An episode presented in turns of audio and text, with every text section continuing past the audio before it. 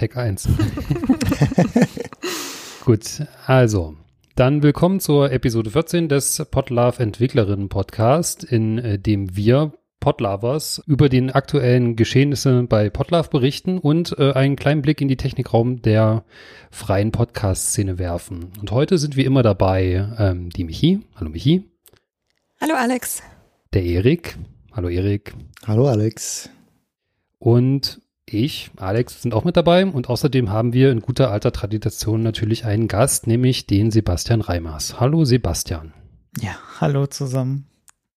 Genau, Sebastian werden wahrscheinlich viele aus äh, den, naja, wie soll ich sagen, Umfeld vom Sendegate oder auch vom Podlove-Umfeld äh, kennen. Nämlich äh, er ist verantwortlich dafür, dass wir einen so exzellenten Ton und eine sehr latenzarme Übertragung unserer, unseres Audios haben. Er macht nämlich Studio Link. Ähm, ja, Sebastian, ich würde jetzt eher ähm, mal so in die kurze Vorstellungsrunde gehen, bevor wir dann tiefer in das ähm, Thema eintauchen, weil du ja wahrscheinlich auch ansonsten etwas anderes außer Studio Link gemacht hast. Was ja. machst du denn eigentlich? Äh, ja, beruflich bin ich eigentlich ja selbstständiger Systemadministrator für Linux und Unix-Systeme. Das ist eigentlich so mein äh, Hauptjob, bis äh, Studio quasi dann auch als Finanzierungsmodell dann dazu kam ähm, gewesen und ist es nach wie vor noch parallel. Ähm, ja, und ansonsten, ja, bin ich halt, ähm, versuche ich halt dieser Podcast-Community äh, viel zurückzugeben, weil ich einfach als Hörer ähm, sehr viel konsumiere und halt auch ähm, das einfach eine sehr tolle Community finde und ähm, da versuche ich dann immer meinen Anteil irgendwie zu haben, dass, dass das auch so flauschig bleibt und alle sich ja immer quasi vernetzen können irgendwie und sei das vor Ort, was natürlich jetzt pandemiebedingt etwas schwieriger geworden ist. Aber ja, das wird hoffentlich bald auch wieder möglich sein irgendwann. Ja, du, ähm, du wartest auch dir das Sendegate und auch unsere Community, ne? Also genau, du machst deine Systemadministration auch äh, im Podcast-Bereich. Genau, das Sendegate oder wenn es halt so um Veranstaltungen geht, zum Beispiel beim Kongress oder sowas da oder Subscribe, da bin ich auch meistens irgendwo involviert, äh, wenn es die Zeit zulässt. Sehr schön, cool. Ja, mehr wahrscheinlich dazu später, wie du überhaupt dazu gekommen bist, Studio Link äh, zu machen. Das wird wahrscheinlich auch ein paar Hintergründe haben. Machen wir so einen kleinen Cliffhanger und äh, arbeiten uns jetzt erstmal an den Standardkategorien ab, die wir uns so langsam gebildet haben. Und da geht's ich muss kurz einhaken, ich ja. hätte so gerne so ein kleines, ich muss mir mal schauen, wie das geht, so ein kleines irgendwie so ein Knopf, wo ich jetzt die ganze Zeit so Dankesapplaus hätte einblenden wollen, weil es so geil ist irgendwie, was Sebastian der Community Kleines zurückgibt. Was ist so cool. Erst ja, danke auf jeden Fall für das. Wow. Ähm, Sehr gerne. Drei Stellen hätte ich schon mal Applaus geben wollen. Du kannst jederzeit einfach auschecken. Applaus geben. Also dein, dein Ton ist ja an. du kannst die ganze Zeit applaudieren. Jetzt hast du meine wunderbare Brücke äh, zerstört, Michi. Ich habe so super ins, ins, Feedback rüber moderiert. Naja. Aber ist ja nicht schlimm. Feedback gab's. Was denn für Feedback? Ja, ich, Joey hat äh, zu unserer letzten Episode ausführlich geschrieben, da hat Erik auch was dazu geantwortet, äh, etwas länglicher und ich habe auch äh, meine zwei Gedanken dazu geäußert. Ich glaube, da ging es hauptsächlich da, äh, darum, dass wir ja ge gesagt haben, hier wir, oder dass es so wirkte, dass wir den Podcast index.org äh, die Tags nicht implementieren wollen. Ist vielleicht ein bisschen falsch rübergekommen. Ist einfach nur, ähm, wir haben halt einige Kritikpunkte gehabt an speziellen Implementierungen da wird Erik wahrscheinlich gleich nochmal ganz kurz drauf eingehen. Für mich ist es hauptsächlich so das Problem, dass da einfach äh, die Bitcoin-Szene mit reinstrahlt und das irgendwie sehr schwer ist zu vertreten, finde ich, in RSS, was da, natürlich sollte man sich Gedanken machen über die Finanzierung von Podcasts, aber generell ist es ja so, dass RSS erstmal unabhängig davon ist. Die Finanzierung kann man ja immer noch äh, parallel dazu hochziehen. Und da finde ich, fand ich das generell recht schwierig, dass dann die, ähm, die nächsten Standards oder die nächsten Phasen im Podcastindex.org allein oder sehr stark darauf abzielen, ähm, da Finanzierungsmodelle auf Basis von Bitcoin ähm, zu machen oder von Kryptowährungen. Ja, deswegen. Ja, ich denke, aus meiner Perspektive also woran Joey sich auf, aufgestoßen hat, ist, wir sind halt relativ lange auf diesem äh, Kapitelmarkenthema rumgetreten. Äh, Einfach weil es da relativ viel Berührung drumherum gab und eventuell kam daraus halt ähm, der Eindruck, dass wir das ganze Ding irgendwie doof finden und äh, jetzt unser eigenes machen, weil das natürlich wir auch so gesagt haben, so wie, dann machen wir doch halt unser eigenes und setzen es erstmal in die Welt. Das war natürlich so ein bisschen Knee-Jerk-Reaction auch und nicht hundertprozentig ernst gemeint. Ähm, also grundsätzlich halte ich das zwar immer noch von, weiterhin habe ich auch geschrieben im Forum, gangbaren Weg, wenn sich tatsächlich mal was anbietet, ähm, wo uns was im Feed fehlt, dass wir es tatsächlich einfach mal in den Feed reinbauen und dann ist es halt erstmal in der Welt.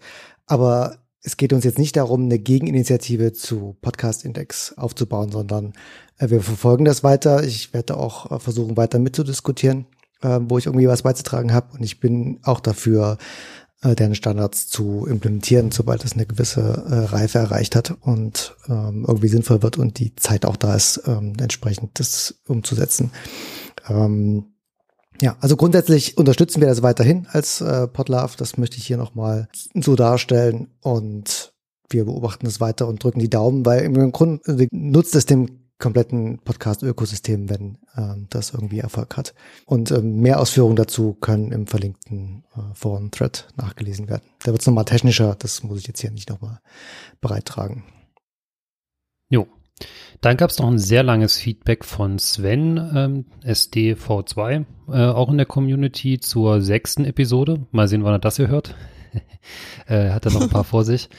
Da ging es, äh, glaube ich, äh, war, war so ein großer Rundumschlag um Themen, die wir so angerissen hatten in den ersten sechs Episoden. Waren ein paar interessante äh, Ansätze dabei. Da hattest du auch ganz schön viel dazu geschrieben, ne, Erik? Ja, ich habe versucht, auf jeden Punkt äh, einzugehen. Wir verlinken das auch in Show Notes ich weiß es nicht, hast du gerade ein besonderes Thema, wo man mal drüber sprechen könnte? Ich möchte hier nicht alles durchgehen. Nee, alles müssen wir nicht durchgehen. Ich fand es ganz cool, mal so zu hören, dass, ähm, dass man auch so, dass es auch okay wäre, Breaking Changes reinzuführen für die ähm, Analytics. Das fand ich einen, einen mhm. validen Punkt, den er da gebracht hat. Ansonsten glaube ich, ist da nicht sehr viel äh, Dissonantes zu dem, was wir normaler oder sonst so erzählt haben. Ja ja, wer mehr von unseren Perspektiven da auch äh, lesen möchte, ist in den Shownotes verlinkt. Genau. Genau, oder noch was dazu sagen möchte. Da kann man ja auch, ich meine, es war jetzt Episode 6, aber man kann ja auch jetzt noch drüber diskutieren. Ja, wobei es war so eher so seine gesammelten Fragen oder Feedback von, hat sich irgendwie scheinbar durchgehört von äh, 1 bis 6 und dann einfach mal alles da abgeworfen. Genau, okay. stehen in Episode 6 oder unter Episode 6. Ja. Ja, aber also, super, also solches Feedback ist wertvoll. Äh, mehr davon bitte. Ja. Ich habe auch das Gefühl, das wird mehr angenommen. Es gibt ja auch ähm, zum Beispiel bei ihm wieder jemanden, der extra sich dafür angemeldet hat. Das ist auch immer so eine, habe ich erwartet, dass das eine größere Hürde wäre für Leute dazu zu, kommentieren, weil das ja dann tatsächlich ähm, mit einer Registrierung in der Community zu, nur zu machen ist. Es gibt ja keine anonymen Kommentare.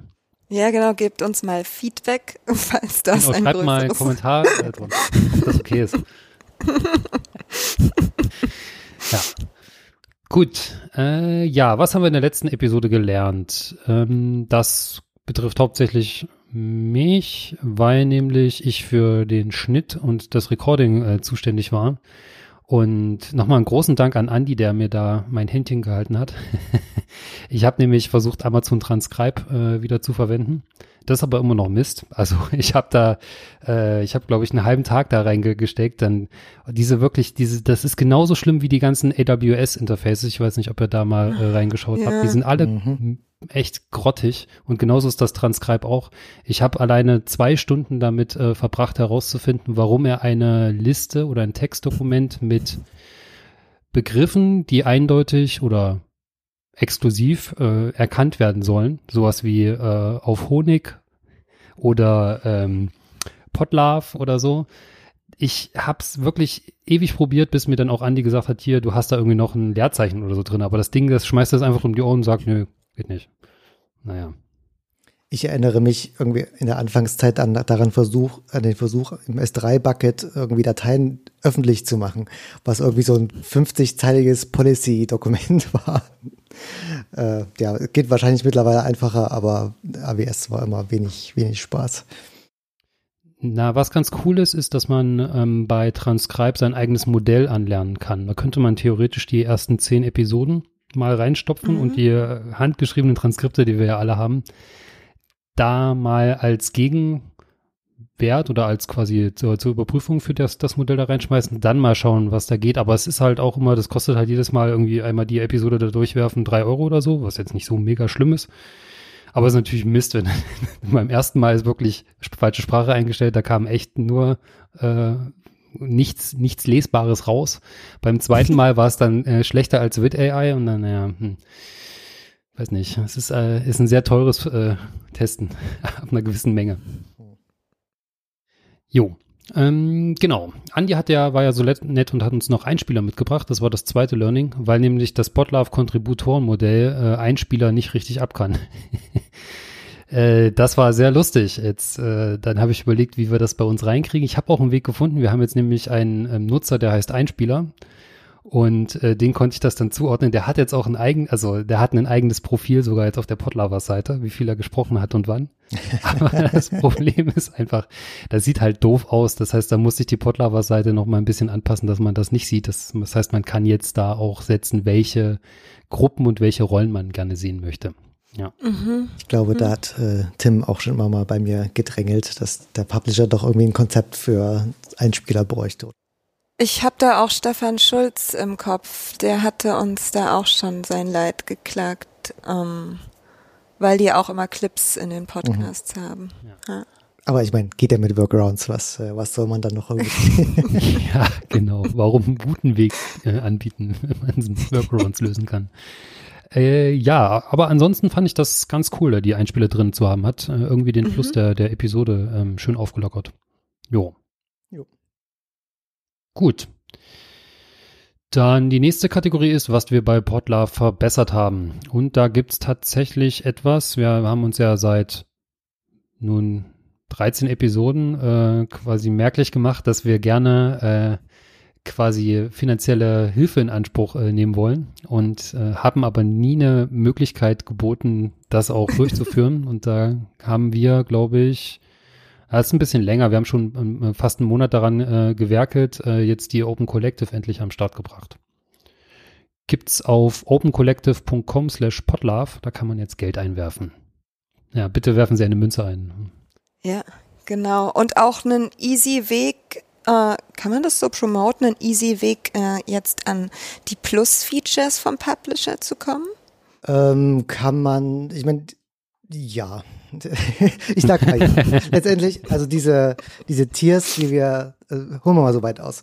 Ähm, wir haben in Open Collective auch so ein paar Tiers äh, definiert. Ähm, also man kann natürlich einfach einen beliebigen Spendenbetrag äh, einwerfen. Aber man kann auch irgendwie so Subscription-Tiers sich auswählen, wie man das eben schon aus irgendwie Patreon und so weiter kennt. Und einige davon sagen auch, äh, du hast Zugriff auf äh, plus.podlove.org. Tatsächlich hatte ich diese Tiers schon mal vor, hm, lass es ein halbes Jahr her sein oder noch länger definiert, als äh, ich auch überlegt hatte, das Ganze mal über GitHub-Sponsors zu machen. Aber dann haben wir uns gedacht, es macht jetzt irgendwie keinen Sinn, das über mich zu machen. Wir wollen es ja doch eigentlich als Podlove machen. Deswegen haben wir das jetzt rausgezögert. Und ähm, damals dachte ich auch noch, dass äh, mit dem Plus, das geht ja bestimmt bald richtig los, ist aber immer noch in der Beta, weil, äh, nun ja, Pandemie und so, ihr kennt das. Ähm, aber grundsätzlich, äh, das kann man schon da so stehen lassen. Also irgendwann. Wer, wer sich, äh, wer sich das klickt, also der, im Moment ist es ja letztendlich so, jeder, der Interesse an Plus hat, der äh, schreibt mir eine E-Mail und der kriegt äh, Beta-Zugriff ohne Probleme. Ähm, aber ich, ja, würde es hier auch einfach mal drin lassen, ähm, zu sagen, klar, wer sich das klickt, der hat auch äh, so Zugriff auf Plus. Wer sich das klickt, sorgt vielleicht dafür, dass Plus schneller aus dem Beta-Stadium raus. Also vielleicht sollten wir da auch nochmal drauf an, äh, eingehen, ähm, was wir eigentlich mit dem Geld anfangen wollen. Ich meine, der, der Vorteil von Open Collective ist natürlich, dass alles mehr oder weniger öffentlich ist. Also ihr könnt dort äh, nachvollziehen, äh, wie viel gespendet äh, wurde, regelmäßig gespendet wird. Und vor allem könnt ihr auch sehen, wie das äh, Budget verwendet wird. Also wenn wir uns irgendwie Geld auszahlen, dann gibt es da auch einen Log davon. Und dann seht ihr eben, äh, Erik hat sich 3,50 Euro ausgezahlt, äh, um sich einen Kaffee zu kaufen oder äh, dreieinhalbtausend Euro, weil er äh, einen Bug gefixt hat. Weil er in den Shownotes-Modul äh, was gefixt hat. Der, Bei deinen äh, Hobbys ist es auch eher andersrum, die, die Geldverteilung, oder? Ja, stimmt. Ja, das ist Kaffee ist teurer, ja. Ja, Gescha-Kaffee. Ne? Ja. ähm, ja, aber ihr könnt da äh, sehr gerne Geld einwerfen und dann äh, mal schauen. Also letztendlich, äh, mein, mein Ziel ist, dass da irgendwie genug Geld rumkommt, um äh, wirklich mal fest irgendwie einen Zeitslot für äh, Podlove reservieren zu können. Das wäre so meine, meine Hoffnung, dass da einfach ein bisschen Stabilität äh, dadurch kommt. Und wir sind auch offen für, wenn ihr irgendwie die tollen Ideen habt für Tiers, äh, wie wäre es denn, wenn, keine Ahnung, also derzeit haben wir halt das Übliche genommen, also wer so wirklich als Business ähm, hier nennenswerte Geldbeträge einwirft, der bekommt eben auch eine, einen Rücklink auf sein Business, seine Webseite, so quasi Werbeflächen auf, also Werbeflächen in Anführungszeichen, also halt das Logo ähm, mit einem Link auf das Business äh, auf Podlove.org und der Dokumentation, wie das halt so üblich ist in Open Source äh, Projekten. Ja. Und ähm, ja, wir schauen jetzt einfach mal, wie so die, die Resonanz ist und ähm, ja, werden sicherlich in den nächsten Episoden immer wieder drüber reden, wie es so läuft und und so. Ähm, möchte darauf hinweisen, dass es wohl derzeit mit Bunk Probleme gibt. Denn es, es gab schon einen Spendenversuch über Bunk, der fehlschlug. Dann habe ich mir gedacht, hm, ich habe doch auch Bunk, probier's mal. Ich habe irgendwie fünf Euro hinüberwiesen. Das ging.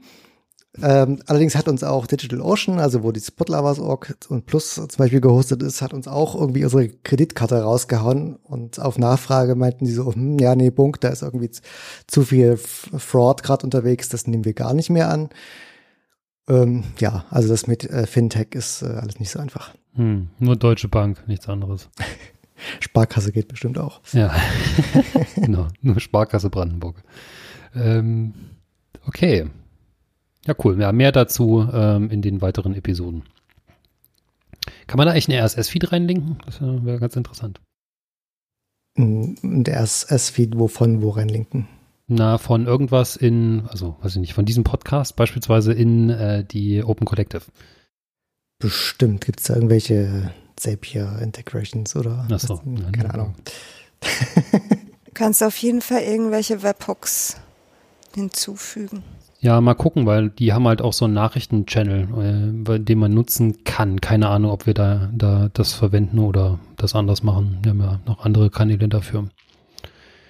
Jo. Gut. Alles klar. Dann kommen wir jetzt äh, zur Technikecke. Und diesmal nicht Eriks. ja. Genau, ich äh, habe mich in der in letzter Zeit äh, häufiger gefragt, warum ich hier mit meinen äh, Biodynamic äh, Fox äh, ohne, ohne allen Shishi hier rumsitze und podcaste. Und ähm, brauche quasi auch für beruflichen Kram, mag ich das aber nicht einsetzen, weil es ein bisschen nervig ist, die ganze Zeit so ein Mikro vorm Gesicht äh, schweben zu haben.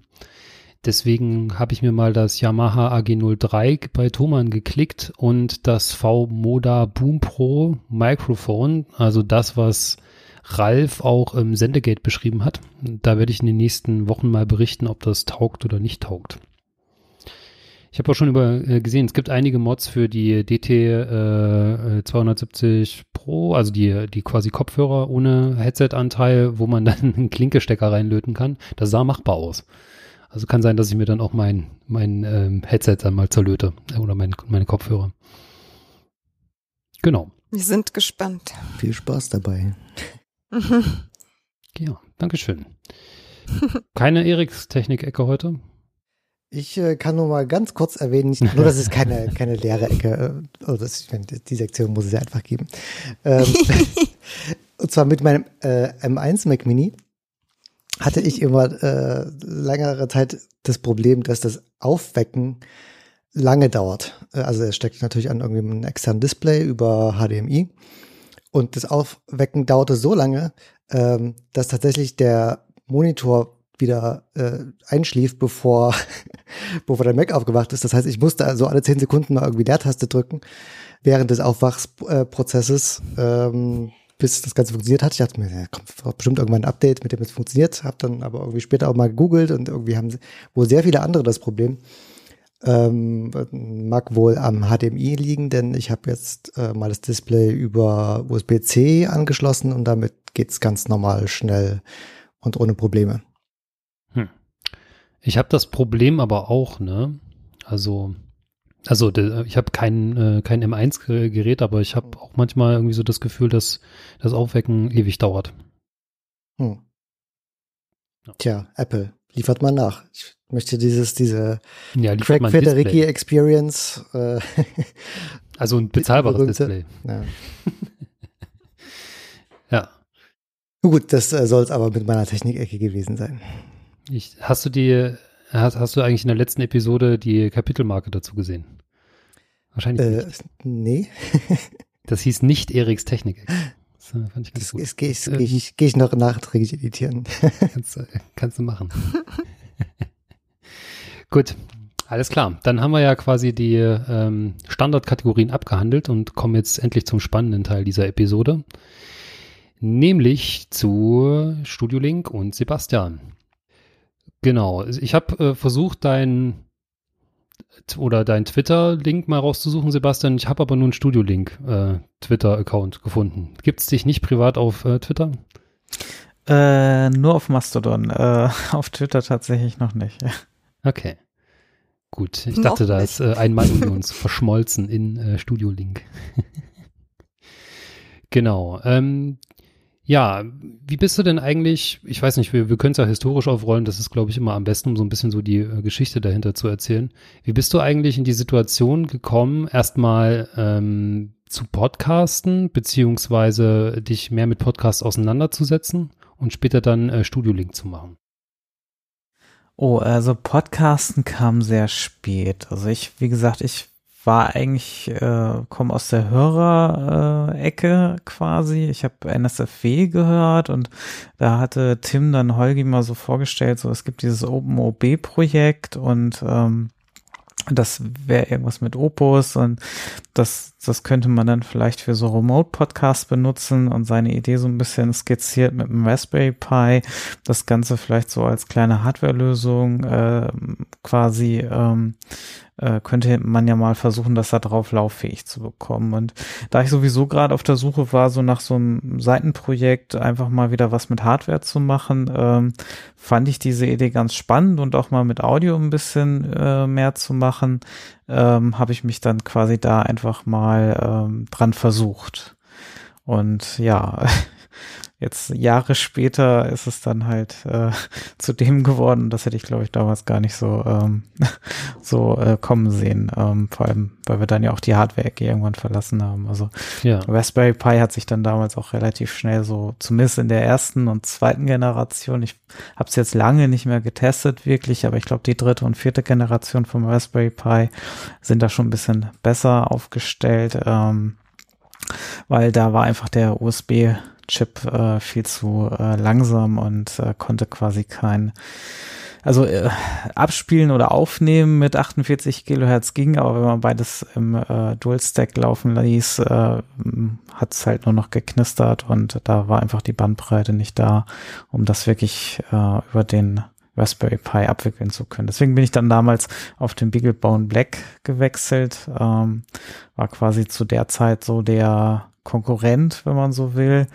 Ähm, ist heutzutage immer noch verfügbar, aber nicht mehr ganz so aktuell. Also es gibt zwar ein paar neuere Bigglebone-Geschichten, äh, aber ich glaube, die orientieren sich gerade so ein bisschen anders und sind jetzt nicht unbedingt mit dem Raspberry Pi mehr auf, auf einer Linie, zumindest nicht vom Preis her. Äh, ich glaube, hm. die sind dann schon, schon dreistellig oder so. Und können zwar auch wesentlich mehr, aber ähm, Zumindest von den Schnittstellen, glaube ich. Aber ähm, ja. Ja, ich fand die Idee ganz smart. Also ich glaube, da war ja so, die, die Kernidee war ja, man ähm, schickt dann einfach mal eine Box los mit Mikrofon und äh, den Studio-Link im Raspberry Pi Form. Vielleicht sogar noch mit einem LTE-Stick dran und dann hast du dann dein äh, Podcast-Studio einmal äh, zum Empfänger oder zu deinem Gast geschickt. Ja, ist total cool. Ja, es gab aber, es gibt ja auch diese Audio-Shields für den Raspberry Pi. Hast du damit mal rumgespielt? Ja, das wäre halt auch noch, äh, oder das war eine Möglichkeit und das, das hätte auch ganz gut funktioniert. Ähm, das Problem ist dann halt, dass man das einmal alles zusammenbekommt und ähm, mhm. ja, Ralf hatte mich dann irgendwann auf einem, also ich war dann zum ersten Mal auf dem Podcast äh, Podlove Podcasterinnen-Workshop 2014, ich glaube 2013, Ende 2013 hat Tim, also 13b hat er das vorgestellt, schon mal so grob das Projekt. Und 14a war so mein erster, äh, wo ich zum ersten Mal in der Community aufgeschlagen bin.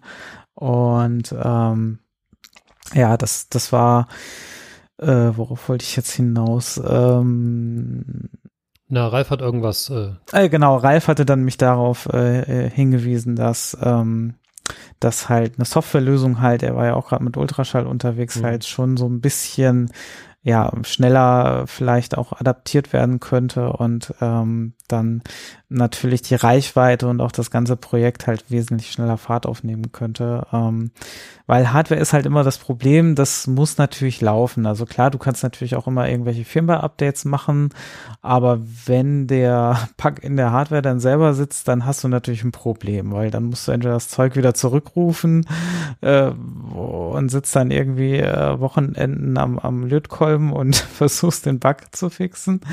SD-Karten ähm, verschicken. Ja. Oder SD-Karten für so ein Notfall-Recovery. Also ich hatte schon das so weit, dass man quasi wirklich so ein, ähm, wie man es heutzutage eigentlich auch so aus kommerziellen Bereichen kennt, dass man quasi so zwei, zwei Bootsteps hat. Das heißt also, wenn ein, ein Bootloader nicht lädt, dass quasi der nächste nachlädt und man die Firma ist quasi ähm, nicht immer eine hat, die man austauscht, sondern quasi so im Wechsel austauschen kann, so dass wenn man sich mal mit dem Update irgendwas kaputt macht, man quasi immer noch das andere zur Verfügung hat auf der SD-Karte, um darüber zu booten. Ähm, aber das, ja, im, im Prinzip hat's da einfach so ein bisschen dran gehakt und dann bin ich ja auch nur eine Einzelperson. Das heißt also dann Software und Hardware gleichzeitig zu entwickeln, das war dann doch äh, etwas viel und deswegen ist das Projekt zwar nicht tot, aber tatsächlich sehr weit hinten angestellt aktuell. Ja. Ähm, das ähm, hat sich dann so ein bisschen überholt. Okay, äh, wie bist du denn eigentlich in die Verlegenheit gekommen, dann das Sendegeld äh, zu administrieren? Äh, ja, wie es immer so ist, wenn man nicht schnell genug weg ist. ähm, nee, äh, im Prinzip wurde ich halt nett gefragt, ob ich das irgendwie übernehmen könnte. Und ähm, ich nutze das ja auch für meine Kommunikation ganz gerne, für Studio Link, um da irgendwas vorzustellen oder irgendwie Support zu machen. Und ähm, weil da, Ralf hatte damals die Idee für so ein Forum oder Nicht-Forum, wie auch immer. Und ähm, das ähm, hatte ich ihnen auch gleich gesagt, das wäre super toll, weil ähm, bis dato war halt das Feedback entweder irgendwie über Social Media Kanäle oder per E-Mail. Es war halt alles irgendwie so lose Enden und ähm, das, das war dann mit dem Sendegate natürlich wesentlich zentraler und äh, dort waren irgendwie alle zusammen und man hatte eine Möglichkeit, sich zwischen den äh, Workshops oder halt zwischen den Subscribes oder äh, irgendwie auszutauschen und äh, in äh, Verbindung zu bleiben, was ansonsten halt, wenn dann überhaupt über Social Media irgendwie gegangen ist. Oder Mailinglisten hatten wir damals noch. Uh, ui. Äh, ist ja schon eine sehr zentrale äh, Stelle für äh, geworden, also eine Anlaufstelle für so die ganzen Projekte, die jetzt in dem in der Ökosphäre sich so bewegen, ne? Das stimmt, ja. Cool. Und ähm, genau, ich weiß nicht, was zuerst kam. Also du hast ja dann irgendwann auch angefangen, selber einen Podcast mitzumachen. Äh, den Sendegarten. Gibt es noch andere Podcasts, beziehungsweise bist du dazu gekommen, den Sendegarten mit zu übernehmen? Äh, der Sendegarten ist ja ein wenig ähm, der Nachfolger von dem Magazin ähm, äh, was Martin Rützler und andere damals hatten. Und ähm, als das zu Ende ging, hatte mich Martin dann halt gefragt, ob ich da irgendwie Lust hätte, bei, dabei zu sein. Und ja, genauso wie ich beim Sendegate da nicht Nein gesagt habe, habe ich da jetzt auch nicht Nein gesagt. Also war ich dann auch da dabei. Ähm, man sieht einen roten Faden, glaube ich. Bist du freiwillig heute hier? Ich, ich glaube ich schon. Gefragt. ich glaube schon. ja, sehr schön. Fremdgesteuert. Dann gibt es noch ein Ding, was ich auch sehr beachtlich finde, obwohl ich noch nie dran teilgenommen habe, äh, wo du wahrscheinlich auch sehr stark involviert bist. Das ist das Podstock. Jetzt, was, erzähl mal, was das ist oder was so die, die Idee hinter dem Podstock oh, ja. ist. Genau, also das ist nicht von mir selber. Ähm, also ich habe das nur quasi, äh, ich war auch wieder nicht schnell genug weg. Ähm, ja, also 2014 hat Branko quasi nach einem HörerInnen-Treffen von ähm, Holgi, ich glaube, es war irgendwo in der Nähe von Köln oder so, da war ich leider nicht anwesend, ähm, und mit äh, Sven Menke auf einer Rückfahrt haben die sich quasi so gedacht, so Mensch, so ein Hörerinnen-Treffen, das war irgendwie so, so toll mit Grillen und hm, da, da wäre halt irgendwie, könnte man da nicht irgendwie eine regelmäßige Veranstaltung draus machen. Und äh, da sind sie dann halt so ins Schwärmen gekommen, haben das dann halt auch so mal mit den Begrifflichkeiten, also äh, Woodstock, Potstock, ähm, dann den Begriff kreiert und ähm, ja, und äh, dann fing das halt an, dass das dann 2014 in Almke stattgefunden hat zum ersten Mal. Das ist in der Nähe von Wolfsburg. Da hat auch dann noch der Christian Cordes so ein bisschen mitgemacht und ähm, ja, da war ich dann auch zum ersten Mal mit dabei und es war halt auch ein nette, nettes Zusammentreffen und ähm, es war halt ein bisschen anders, weil mm, in dem Fall konnte man halt auch vor Ort übernachten und alles ist halt irgendwie ähm, ein bisschen anders, als wenn man das jetzt von so einer Subscribe oder so kennt, wo dann abends alle ins Hotel gehen oder halt sich zwar vielleicht auch nochmal auf ein Bier irgendwo treffen, aber meistens ist ja irgendwo eine Sperrstunde und dann, ähm, ja, entweder verabredet man sich dann noch weiterzuziehen oder man geht halt aufs Hotel. Ähm, und beim, beim Potsdam war es halt immer schon so, dass das eigentlich immer vor Ort alles, alle irgendwie da geblieben sind, entweder irgendwie im Camper übernachtet haben, Zelt äh, oder halt äh, vor Ort äh, gibt es meistens auch irgendwelche Möglichkeiten ähm, zu, zu schlafen. Und das ähm, fand ich äh, immer schon eine sehr kuschelige Angelegenheit und das war irgendwie ganz nett, weil ähm, so, so hatte man wirklich so zwei, drei Tage, ähm, wo man wirklich sehr sehr schön ins Gespräch kommen konnte und nicht irgendwie äh, abbrechen musste. Und es ist halt kein durchgetaktetes Programm, ähm, sondern eher etwas, wo man, ähm, ja gut, wir haben zwar auch Bühnenprogramm mittlerweile, aber es ist halt immer so ein bisschen mehr ähm, äh, Get Together die ganze Zeit, ähm, so dass man eigentlich immer irgendwie jemanden beim Essen oder sowas relativ entspannt ähm, ähm, kennenlernen kann, zum Beispiel. Hm, ja. Also es hört sich auf jeden Fall sehr, sehr äh, interessant an, ja. Darf ich noch was fragen dazu? Ja. Wie oft habt ihr das schon gemacht und wie viele ähm, Gästinnen sind dann so vor Ort oder Teilnehmerinnen? Also, äh, 2014 hat's angefangen, 2015 war das zweite in Almke, 2016 sind wir dann nach Sorschied gegangen, ähm, das ist dort unten im Hunsrück gewesen, da ist dann auch die LTE-Antenne kreiert worden, weil wir da quasi gar kein Internet hatten. Und dann habe ich halt so ein, so ein Mast gebaut, der dann quasi auf dem Berg quasi nach unten per Richtfunk äh, das Internet äh, zur Verfügung gestellt hat. Ähm, und ähm, ja, äh, und 2017 in Sorschied war das erste, was ich dann organisiert hat, weil Branko dann gesagt hat, es passt zeitlich nicht mehr, er kann das leider nicht mehr so äh, die, die, Zeit widmen, die das vielleicht notwendig hat. Dann habe ich mir quasi aus der Community auch noch ein paar andere Orgamenschen gesucht äh, und mittlerweile gibt's halt so ein, ja, zehnköpfiges, 15-köpfiges Orga-Team immer mal wechselnd, ähm, die quasi mit mir zusammen, also ich stehe quasi mit meinem, stehe quasi auf dem Papier dort äh, als äh, Person dort ähm, für gerade, was da passiert. Ähm, aber das, das Orga-Team ist dann quasi ähm, äh, doch noch ein bisschen größer, Gott sei Dank. Krass das stelle ich mir anspruchsvoll vor, sowas zu. Genau, und jetzt hatten wir pandemiebedingt letztes Jahr ein Remote-Podstock. Also eigentlich hat es jetzt seit 2014 jährlich stattgefunden. Jetzt letztes Jahr im August haben wir dann auf Remote äh, gewechselt einmal. Ähm, ja, dieses Jahr mal schauen. Ähm, ich will die Hoffnung noch nicht ganz aufgeben, aber es sieht ja nicht ganz mm. so mhm. gut aus. Es, wir werden das wahrscheinlich so Ende April entscheiden, wann wir da wieder, ähm, ja, was passieren wird. Also wir werden wahrscheinlich, wenn es halt nicht geht, wieder auf Remote äh, ähm, zurückkommen. Ähm, ansonsten war es vor Ort das letzte Mal so um die 120 Personen, die wir da waren ähm, in der Kulturherberge. Sehr schick, ja. Also ich drücke die Daumen, dass das dieses Jahr klappt. Ja. Ja, hoffen wir mal. Also es ist halt wirklich schwer einzuschätzen jetzt noch, aber mhm. naja. Ja. Okay. Gut, dann haben wir uns einmal quasi so ganz knapp, obwohl ich auch echt äh, viele Fragen zu dieser LTE-Antenne hätte, äh, die mal einmal da durchgehangelt. Ähm, ich weiß nicht, ich würde jetzt einfach mal direkt äh, dann in Studio Link ähm, weiter einsteigen, weil das ja. ja wirklich ein unglaublicher Treiber ist oder beziehungsweise für uns war es einfach gesetzt. Äh, das ermöglicht ja eigentlich erst dieses recht reibungsfreie ähm, äh, ja, Podcasten oder auch Remote-Podcasten, was wir jetzt die ganze Zeit machen. Ich, wir hatten ähm, unsere, boah, war das die zweite? Die, die, welche, wann hatten wir mit Ben äh, die Episode? Das war der Subscribe-Button. Vierte Episode.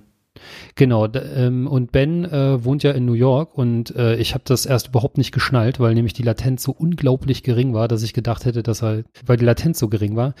Deswegen meine erste Frage wäre, wie schaffst du es? Und du kannst auch sehr gerne technisch komplett einsteigen. Äh, wir sind da, wir sind da nicht so hier.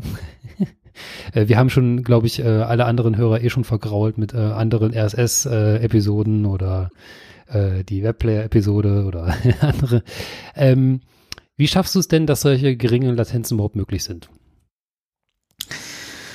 Ja, ähm, im Prinzip lasse ich zum einen sehr viel weg. Also äh, alles, was irgendwie unnötig ist, habe ich mir damals halt gesagt, dass ähm, also eine Voraussetzung sind ja zum Beispiel gute Headsets und äh, dass man hier irgendwie nicht in ein offenes Mikrofon sprechen kann, ähm, weil ich sowas wie Echo Cancellation einfach von vornherein ausschalte.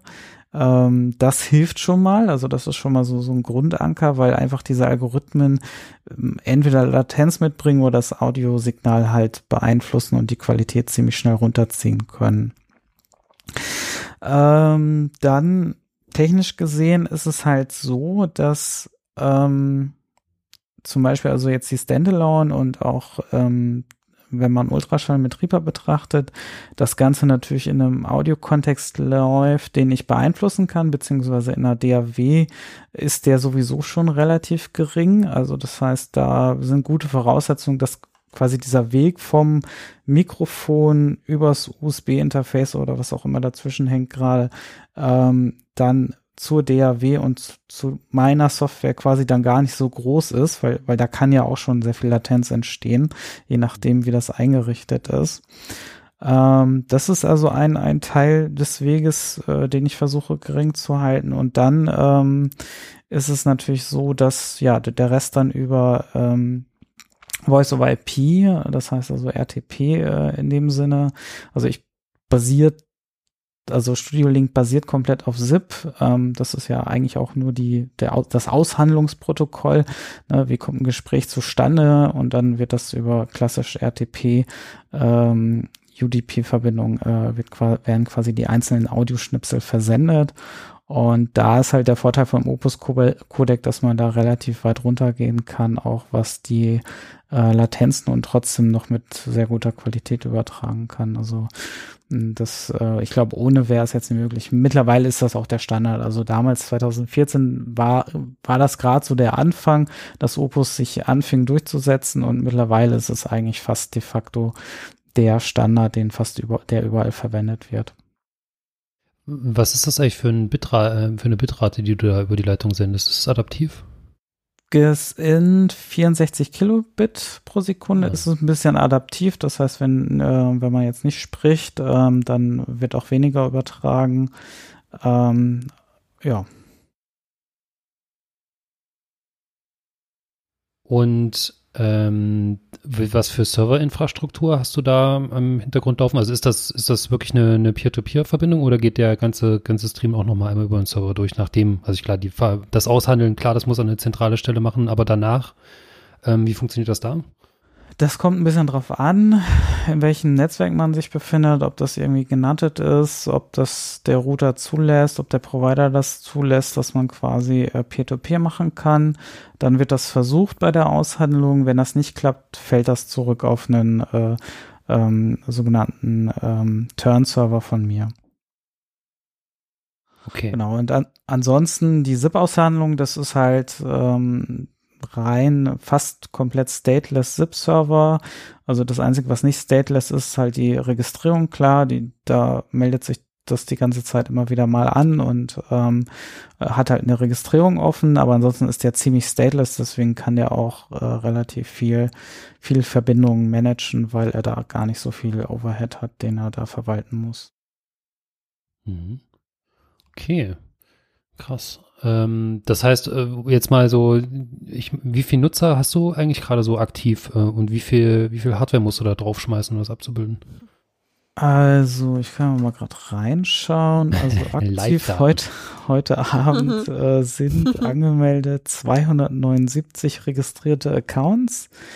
Dazu muss man jetzt ein bisschen sagen, dass so knapp gute 100 Accounts, glaube ich, ähm, schon allein feste sind, die dadurch kommen, dass mittlerweile ja auch so ähm, äh, Smartphones mit dabei sind, die ständig angemeldet sind.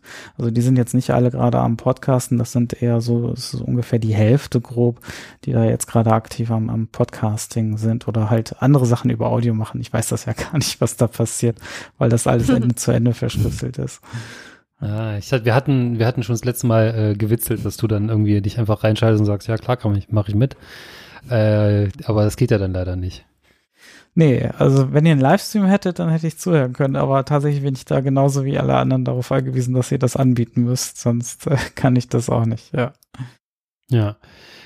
Ähm, die Live-Feature äh, oder das Live-Feature ist auch ein sehr interessant auf, auf, auf jeden Fall. Ähm, wie, also kannst, hast du da irgendwie Informationen da, dazu, wie, wie populär das ist? Äh, ich hatte letztens, hatte Tim, glaube ich, auch erzählt, dass äh, da auch irgendwie so ein, äh, dass da eine, eine Begrenzung drin ist und dass es nicht als Rundfunk äh, gilt. Da hat sich, glaube ich, auch was getan, oder? Genau, also ähm, ich glaube, wir haben jetzt so grob 1000 On-Air-Streams, die zumindest das Profil schon mal grob ausgefüllt haben, gefüllt haben, wie viel davon jetzt wirklich aktiv sind. Also es sind so ungefähr fünf bis zehn Streams, die abends meistens so laufen. Das hängt immer vom Wochentag ab, ob das gerade Sommer ist, ob das Winter ist. Corona-bedingt ist das natürlich gerade alles ein bisschen mehr als wahrscheinlich sonst. Ähm, also es wird schon äh, gestreamt, aber es macht auch nicht jeder Podcast. Also das äh, ist immer so ein Ding, ob man darauf Lust hat, das live zu machen oder ob man das lieber in Ruhe aufnehmen will. Ähm, und ähm, ja, manche Formate eignen sich vielleicht auch besser dazu als andere. Ähm, das, ähm, das merkt man da schon ganz deutlich. Also dass jetzt gerade dieses Livestreaming äh, nicht von allen Podcasts gemacht werden, die die jetzt auch Studio Link nutzen. Ja, da wirst du wahrscheinlich dann einen Relay-Server am Start haben, der dann die äh, einzelnen Clients bedient, oder? Das ist nicht alles Peer-to-Peer -Peer von den tausend Leuten.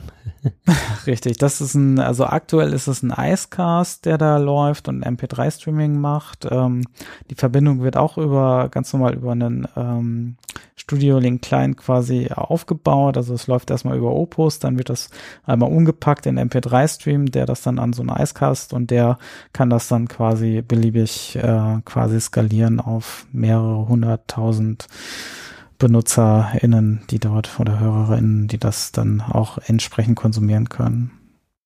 Cool. Um, du hast auch eine API dazu, ne? Hatte ich gesehen. Das heißt, äh, du, äh, es können ja auch live ähm, Streams announced werden. Und es gibt ja auch die, die App von Funkenstrahl dazu, die das dann Podlife, auch quasi ja. für auf Podlife genau auf iOS äh, dann abbildet. Wie sind genau, so da richtig. deine Erfahrungen? Also mit der API und der Nutzung?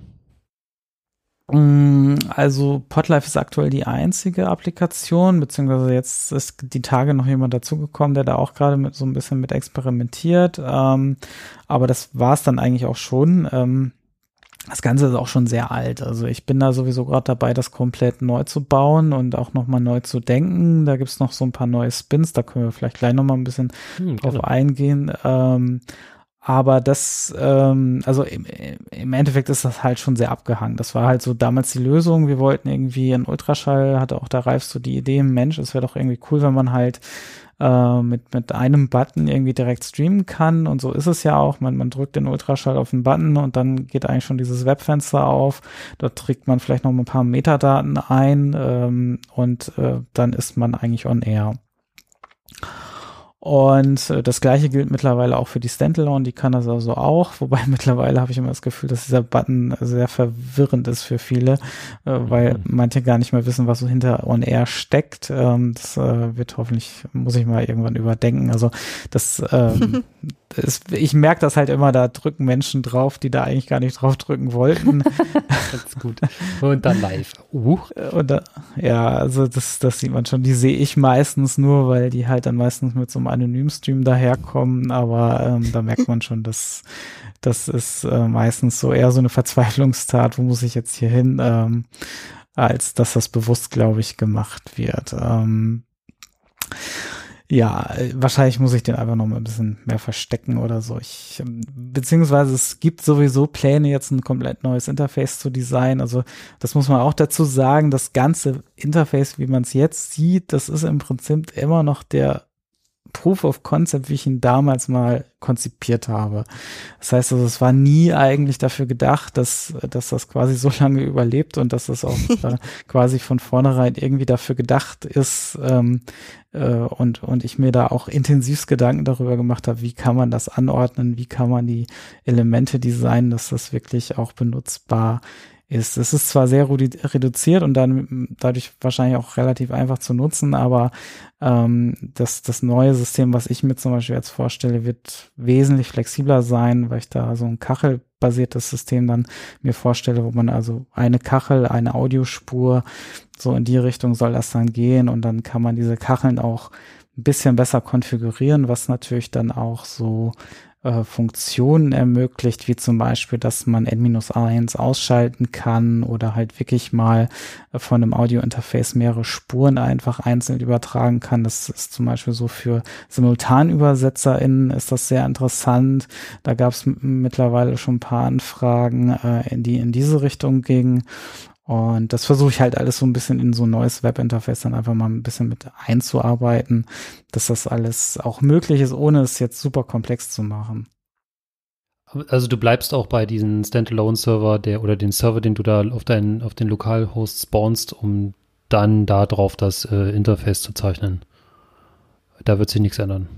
Genau, da wird sich jetzt so erstmal nichts großartig ändern, weil das Problem mit Cross-Plattform ist halt einfach, mhm. ähm, da gibt's halt mehrere Wege, wie man es bauen will. Ähm, das, ähm, das einfachste ist natürlich, so wie wahrscheinlich, wie ich es jetzt mache, dass man halt so ein Webinterface hat, weil das einfach die GUI ist, die auf jedem System irgendwie läuft. Äh, und wenn man es zur Not einfach in so ein Webview packt, das ist eigentlich so das nächste, der nächste Schritt, dass man das ein bisschen mehr äh, App-mäßig macht, so wie, wie, das jetzt auch so von Electron-Apps quasi ähm, adaptiert wird ähm, und ohne jetzt wirklich eine Elektron auszuliefern, weil da ist mir tatsächlich die Größe einfach ein bisschen viel, weil das sind ja gleich irgendwie 80 mhm. MB, die da mitkommen, äh, weil da ein ganzer Raum mit ausgeliefert wird. Da gibt es auch slimmere, also es gibt auch kleinere äh, Frameworks dafür, um das zu machen, aber ja klar, es ist dann, es fühlt sich dann meistens nur wie so ein, irgendwie so ein schlechter Kompromiss an. Ne? Ähm, äh, wobei das natürlich dann auch solche Möglichkeiten dir gibt, dich in die Menübar da einzuklinken. Das fände ich ganz cool, dass man sieht, ob der das Recording noch läuft. Das ist immer so mein, ich habe nicht leider mhm. nicht genügend Screenspace, um das Studio Link Tab immer offen zu haben. Und äh, ich, ich hoffe einfach, äh, dass es stabil läuft, aber wissen, äh, deshalb, ab und zu klicke ich pa äh, mal panisch rein, gucke, ah, funktioniert noch was klar, und dann kann ich wieder rausklicken. Ja, da ist noch viel Luft nach oben, also weil im Prinzip laufe ich ja nativ, also ähm, das, das Webinterface ist ja wirklich nur zur Bedienung. Und äh, im Prinzip könnte ich solche Sachen, also bei dem unter macOS ist es ja im Prinzip ja schon etwas mehr App-artig, weil ich da zumindest schon mal so den Container einer ähm, normalen Applikation benutze.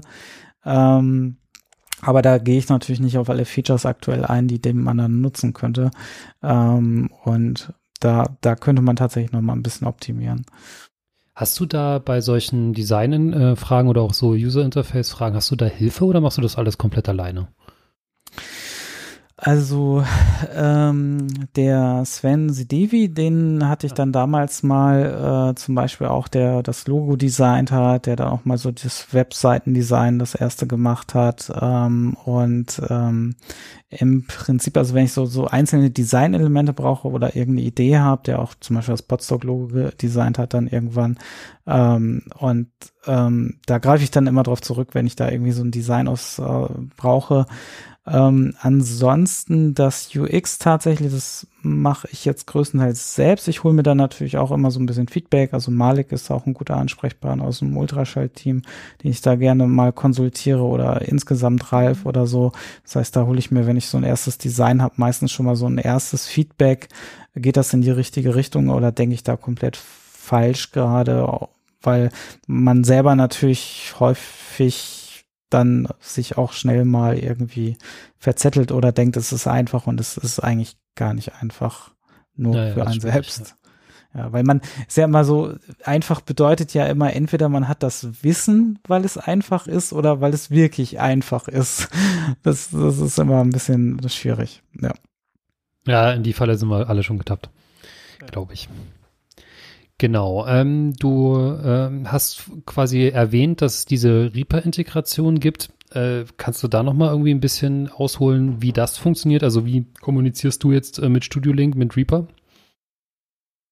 Ja, das läuft als Plugin. Also äh, solche Digital Audio Workstations haben immer die Möglichkeit, meistens irgendwelche Audioeffekte laufen zu lassen. Ähm, das war damals so der, der sinnvollste Ansatzpunkt, um in die DAW reinzukommen ähm, weil so ein virtuelles Audio-Interface, weil damals war es halt so, dass man zum Beispiel unter Mac irgendwie so ein Aggregated Device gebaut hat, dann hat man irgendwie die externe Applikation, Skype oder so, dann darüber geroutet und dann mhm. irgendwie in Reaper reingeholt oder in die DAW und dann damit aufgezeichnet. Das geht ja heutzutage auch noch, aber ist halt ein sehr fehleranfälliger Weg. Da ist dann auch die Latenz eventuell auch wieder problematisch. Ähm, es kann mal besser funktionieren, es kann schlechter funktionieren. Mittlerweile gibt's ja auch so Audio-Routing-Software, aber auch da gibt's immer wieder, ist es halt schwierig, weil gerade diese Integration schnell mal so ein bisschen holprig werden kann. Das kann eine Zeit lang stabil laufen und dann ist es plötzlich kaputt und man weiß gar nicht warum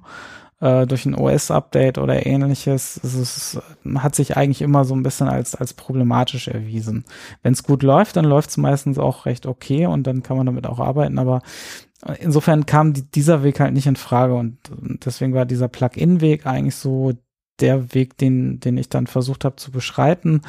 Und ähm, das hat sich dann eigentlich auch ganz gut integriert. Also unter macOS läuft das Ganze als äh, Audio-Unit-Plugin und unter Windows als VST-Plugin.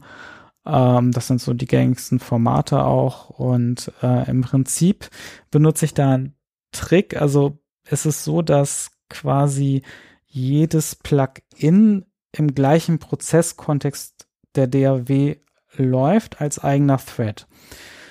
Und dadurch, dass es als Thread läuft, habe ich trotzdem die Möglichkeit, dass äh, diese Threads auch untereinander kommunizieren können, weil das halt alles im gleichen Prozessspace arbeitet und ich quasi nicht unterschiedliche Prozesse habe, die sehr stark voneinander abgetrennt sind, weil dann müsste ich halt irgendwie Interprozesskommunikation machen. Mhm. Das ist also gar nicht notwendig, sondern ich kann also direkt ähm, äh, ja, ich, es ist, also security-technisch ist, ist, das eigentlich nicht so prickelnd, aber das hilft jetzt bei so einer DAW, äh, glaube ich, ist das da auch nicht so, so, gefordert. Insofern macht das da schon Sinn. Und deswegen ist es eigentlich so, dass es eigentlich der erste, also wenn man eine Studio-Link-Spur anlegt, ähm, dann ist das nichts anderes, man legt einen Effekt auf diese, auf diesen Track bei Reaper und ähm, jede weitere Spur ist ein weiterer Track, der quasi dann zwar nicht mehr das Webinterface startet, aber dann sozusagen in dieses gleiche in den ersten Thread hineinarbeitet und zwar als selbstständiger Thread.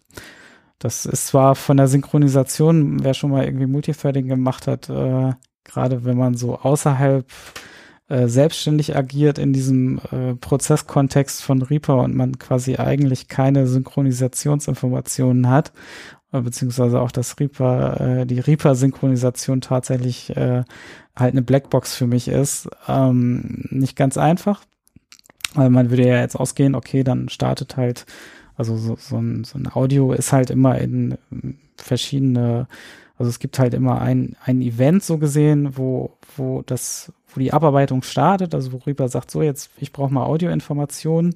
Das kann aber auch mal 100 Nanosekunden früher oder später Also es ist nicht immer gleich getaktet. Das kann gleich getaktet sein, das muss aber nicht gleich getaktet sein oder fast simultan auf allen Plugins gleichzeitig ankommen. Und das ähm, führt dann natürlich zu äh, Problemen, wenn man darüber dann irgendwie ähm, ja selber irgendwie routet. Das heißt, dieses N-1, man schickt quasi nicht den anderen die eigene Spur wieder zurück, sondern lässt die halt wegfallen.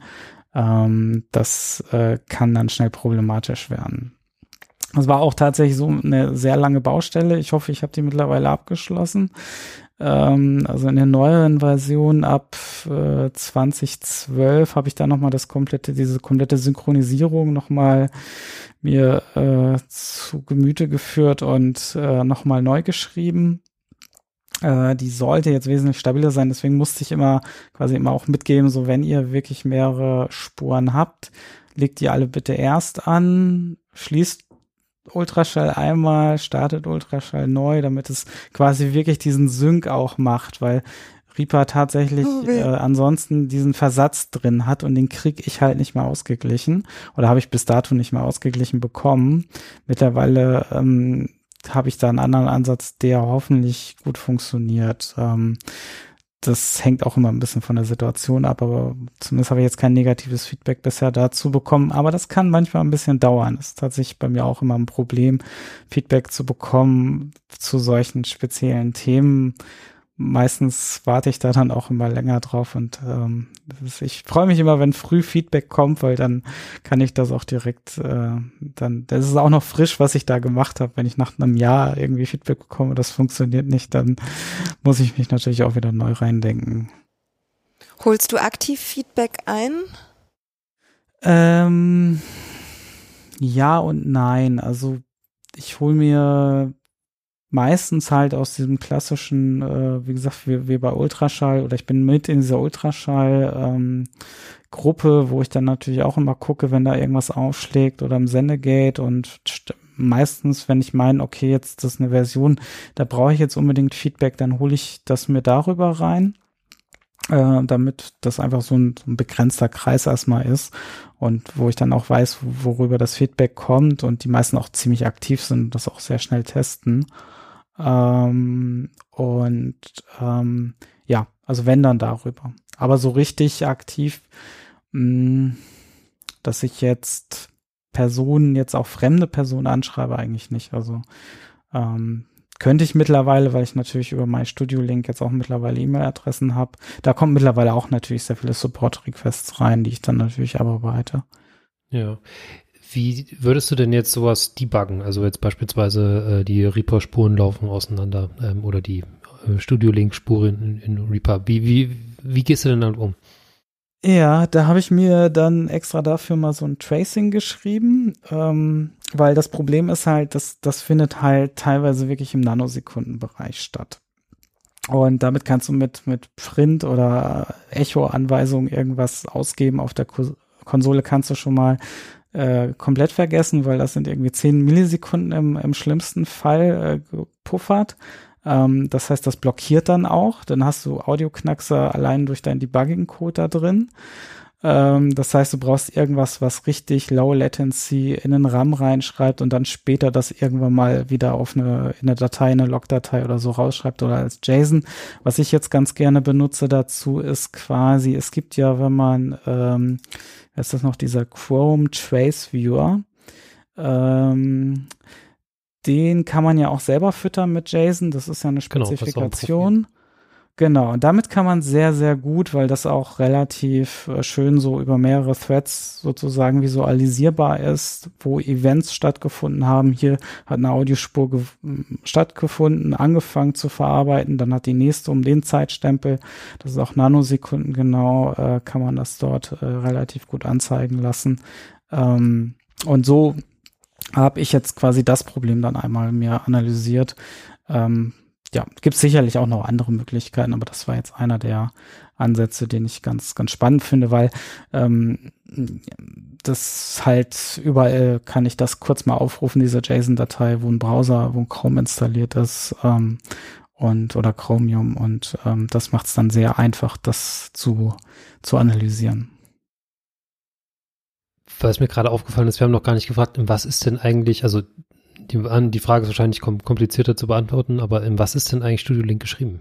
Also die Clients, die, weil das, das äh, mhm. hört sich so an, als ob da du da einen ganz schön krassen Durchstich durch unterschiedliche Programmiersprachen machst. Äh, allein den Serverkram, den Client-Kram, dann ja, also mit, äh genau, also das Ganze basiert eigentlich auf einem Framework, das nennt sich äh, Bearzip E.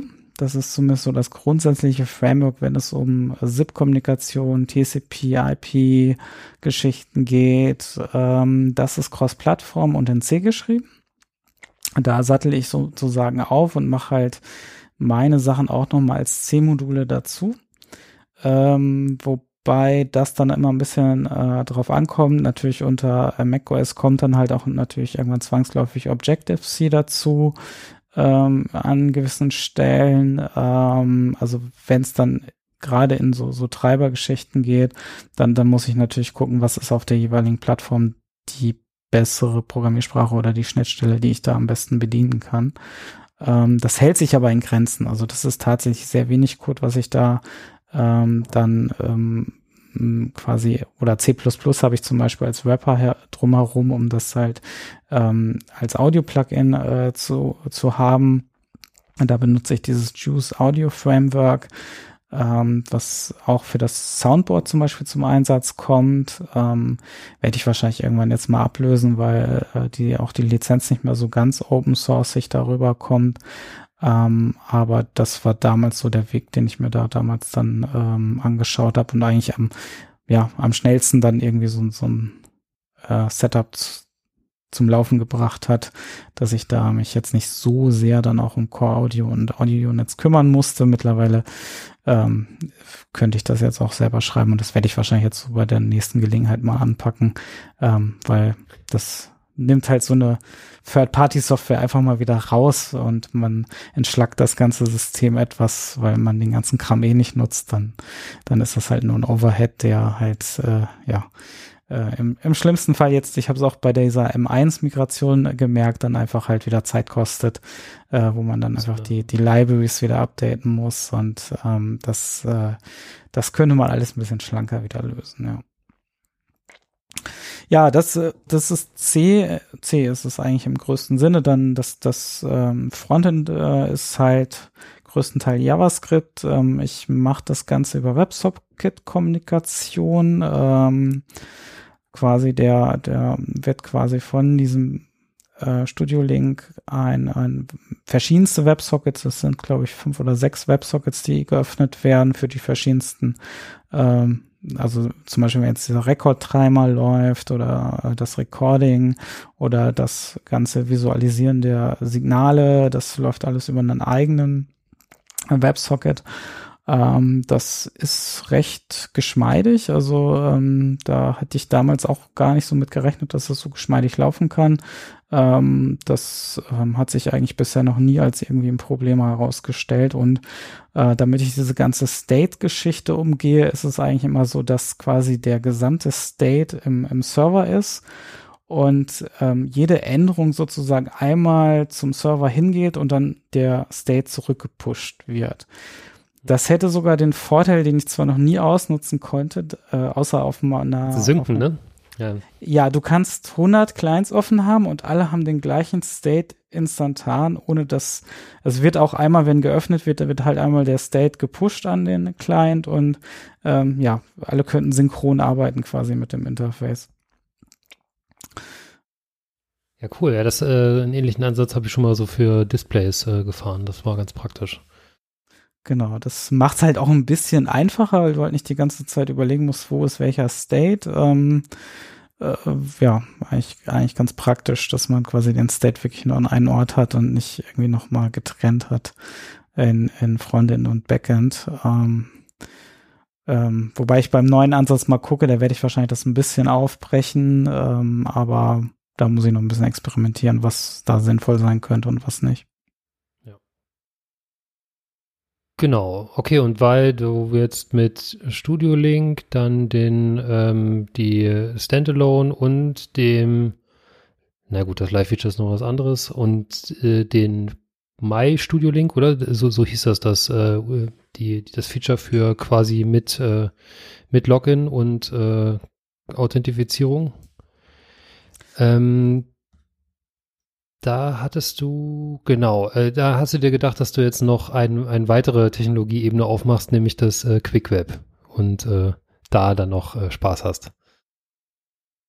Genau, also ähm, das war eigentlich so, ja, also der, die Standalone war ja immer bisher eigentlich so das, was man dem Gast oder der Gästin dann geschickt hat und gesagt hat, hier lad das mal runter und öffne das mal. Also zwar wird häufig dabei gesagt, das ist eine Installation, aber im Endeffekt ist es ja nur eine ausführbare Datei.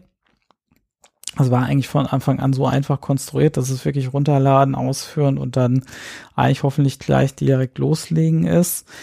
Das Problem ist natürlich, dass das immer wieder so an manchen Stellen natürlich hapern kann, weil dann vielleicht doch irgendwelche Rechte so zugenagelt sind von dem System, dass noch nicht mal das Ausführen irgendeiner Datei möglich ist oder weil auch dann, ja, entweder weil man dann dort einfach die Problematik hat, dass irgendwas dann doch nicht funktioniert. Also meistens hat es eigentlich sehr gut funktioniert, aber es gab halt immer so dieses Bedürfnis, vielleicht doch noch mal eine Option zu haben, wo man halt wirklich gar nichts herunterladen muss. Ähm, und das ist natürlich mit so einer Webbrowser-Geschichte und WebRTC-Geschichte wesentlich ähm, einfacher zu lösen, ähm, da dann wirklich nur noch ein Link aufgerufen werden muss und ähm, das dann so einfach wie möglich zu gestalten ist, dass man quasi wirklich kaum Hürden hat, über die man dann noch springen muss ähm, oder ja, der Gast oder die mhm. Gästin dann springen muss, ja. Also das läuft komplett im Browser. Da gibt's keinen, nur die Freigabe auf das Mikrofon äh, muss dann gemacht werden. Genau. Das Einzige, was ich noch mache, ist ein bisschen C ist immer noch dabei, weil das über WebAssembler läuft, das Recording. Das hat den Vorteil, dass es wirklich auf allen Plattformen läuft, auch auf denen, wo jetzt dieses ähm, Media Record noch nicht verfügbar ist. Unter iOS, glaube ich, ist das noch nicht verfügbar. Wow. Ähm, insofern, oh, und darüber mache ich dann Opus Recording. Das ähm, ist, hat auch den Vorteil, dass das Ganze relativ klein ist vom Format und dann hat man auch eine kleine Datei, selbst für eine Vier-Stunden-Sendung irgendwie nur 70 MB oder so ähm, sind da möglich. Ähm, da, da kann man dann schon ähm, bisschen Bandbreite sparen. Ja, krass. Ich habe auch gerade gesehen, du hast ja auch noch eine iOS und eine Android-App, ne? Äh, ja, wobei das sind tatsächlich noch Fremd-Apps sind auch mir so ein Dorn im Auge. Also die werden hoffentlich irgendwann mal jetzt ersetzt von mir. Ja, weil das, das ist so der, wo man halt immer gleich die Befürchtungen hat und die, die kommen dann auch, man hat die nicht unter Kontrolle, die bringen irgendein Update raus, sprechen das natürlich nicht mit einem ab, weil klar, man ist nur ein kleiner Kunde. Das ist halt so eine White-Label-Lösung, mit die man einkaufen kann. Ähm, und dann pro Client bezahle ich die, deswegen ist die halt auch so in dem teuersten Paket drin, weil ähm, da wird schon, schon einiges an Geld aufgerufen für diese Clients und ähm, genau, und ja, da, da habe ich wenig Kontrolle drüber und ähm, bin da auch nicht immer ganz zufrieden mit den Sachen, wie es umgesetzt wird. Also letztens hatten wir erst so ein rechte Problem, äh, dass quasi im User Interface unter Android quasi dann angezeigt wird, ich gehe auf Rekord. Ähm, die App fragt zwar am Anfang die ganzen Rechte ab, aber fixt zum Beispiel den, äh, die Mediafreigabe äh, abzufragen oder äh, mit, mit zu erlauben. Und dann, wenn man auf Record geht, kommt unten halt ein roter Button, so ja, hier funktioniert noch nicht. Und dann wird man quasi nur noch in das rechte Menü geworfen, ohne zu sagen, was ja. für ein Recht aktiviert werden soll und wieso. Und ähm, man kommt natürlich irgendwann drauf, weil dann noch zwei Rechte frei waren, die nicht erteilt worden sind. Aber das ist natürlich gerade so für, für Benutzerinnen das äh, schlimmste Ding, weil die da überhaupt nicht wissen, was zu tun ist. Äh, und gerade in so einer Aufnahmesituation man auch andere Sachen zu tun hat und gar nicht, gar nicht darauf kommt. Ich musste auch ein paar Mal hingucken. Erst dachte ich, man hat ein Recht übersprungen, äh, bis ich dann drauf gekommen bin, nee, selbst wenn man alle Rechte aktiviert, wird das nicht mit aktiviert. Und ähm, der Support hat das zwar auch dankend angenommen, aber ich müsste nachgucken. Ich glaube, bis heute ist noch kein, kein Update rausgekommen, was das irgendwie fixt. Das ist natürlich fies. Ja. Und auch ziemliche Kleinigkeiten. Also selbst wenn ich Support-Requests äh, sehr detailliert aufgegeben habe, dann kommen halt Nachfragen, wo man denkt, okay, das ist jetzt, ähm, ja, hm, das hilft mich jetzt, hilft mir jetzt nicht weiter. Also so teilweise sehr unbefriedigend, äh, ähm, da ähm, dann drauf einzugehen. Da, da habe ich dann ganz gerne immer die Kontrolle drauf und ähm, ja, es, ich denke, es wird jetzt, wenn jetzt wieder ein bisschen Zeit ist, dann auch eigene Apps geben. Aber das war halt damals so die Lösung von dem Jahr, wo ich gesagt habe, okay, das integriert sich eigentlich ganz geschmeidig ins System, weil es halt eine ZIP-Applikation ist. Ähm, und eigentlich macht die auch ganz gute Sachen, aber ja, es sind dann halt immer so Kleinigkeiten, die ich ganz gerne, wo ich den Fokus drauf habe, wie das Recording, ist halt so in der normalen Telefoniewelt eher ungewöhnlich, dass das benutzt wird wahrscheinlich und äh, eher so, ne, wenn es dann mal sein muss, aber fürs Podcast-Recording ist sowas natürlich essentiell wichtig. Ja, klar. Krass. Okay, gut. Äh, das ist ganz, ganz schön viel, was du da ähm, stemmst. Du bist, du entwickelst das Ding auch komplett alleine, ne? Also quasi von jetzt unabhängig, unabhängig von den, den Android und den iOS-Applikationen, die sind quasi, die hast du dir äh, dazu gekauft, aber der, der Rest ist alles selber, ohne weitere externe Contributions. Äh, genau. Abgesehen davon, dass ich natürlich, wie gesagt, auf dieses BearZip Lipa-E, das sind halt ähm, Open Source äh, Libraries, ähm, wo ich auch selber gerade sehr aktiv bin, ähm, wo ich auch letztes Jahr dann auch, ähm, also gerade durch die äh, finanzielle Situation, das habe ich halt auch letztes Jahr, glaube ich, äh, noch nie so viel Open Source gemacht, ähm, weil ich quasi dann auch die Zeit hatte, in diesen Libraries zum ersten Mal bisschen mehr Zeit zu investieren. Habe auch so ein Maintainership, war ich wieder nicht schnell genug weg, ähm, aktiviert bekommen für eine Library. Ah. Ja. Was aber super Spaß macht, weil tatsächlich ist es so, dass Studio Link ja die Standalone und Plugin-Geschichten komplett Open Source sind aber ich die Contributions an einer Hand abzählen kann über die letzten Jahre. Was ich aber auch verstehen kann. Es ist wirklich ein sehr komplexer Stack. Man muss sich in C auskennen, man muss diese Frameworks so einigermaßen verstanden haben. Und weil ansonsten, also ich hatte auch schon C-Contributions, die sind halt so Old-Style C und gehen halt nicht auf diese Frameworks ein, was es dann wirklich als so als Fremdkörper sich, sich bemerkbar macht. Das ist dann ziemlich schade, weil da jemand sich natürlich Gedanken gemacht hat, wie er da ein Feature äh, implementiert.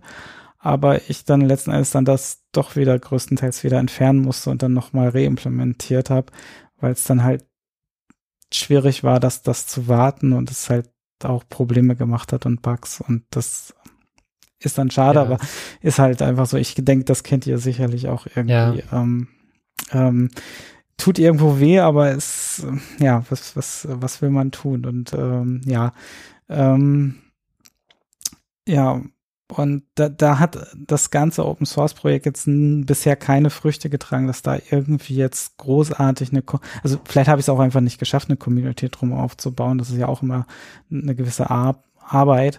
Aber bei Bersip und LibreE ist halt äh, eine Community schon da, eine sehr gute. Und ähm, insofern habe ich da jetzt eigentlich auch den Fokus drauf, da meine Community-Arbeit zu sehen und äh, dort zu unterstützen, weil zwar sind da auch viele Sachen dabei, die ich erstmal nicht nutze, wo ich keinen kein direkten Nutzen von habe in Studio Link, aber ähm, das kann jederzeit mal kommen und ähm, dann ist es für mich immer ganz nett gewesen, da Sachen schon zu haben.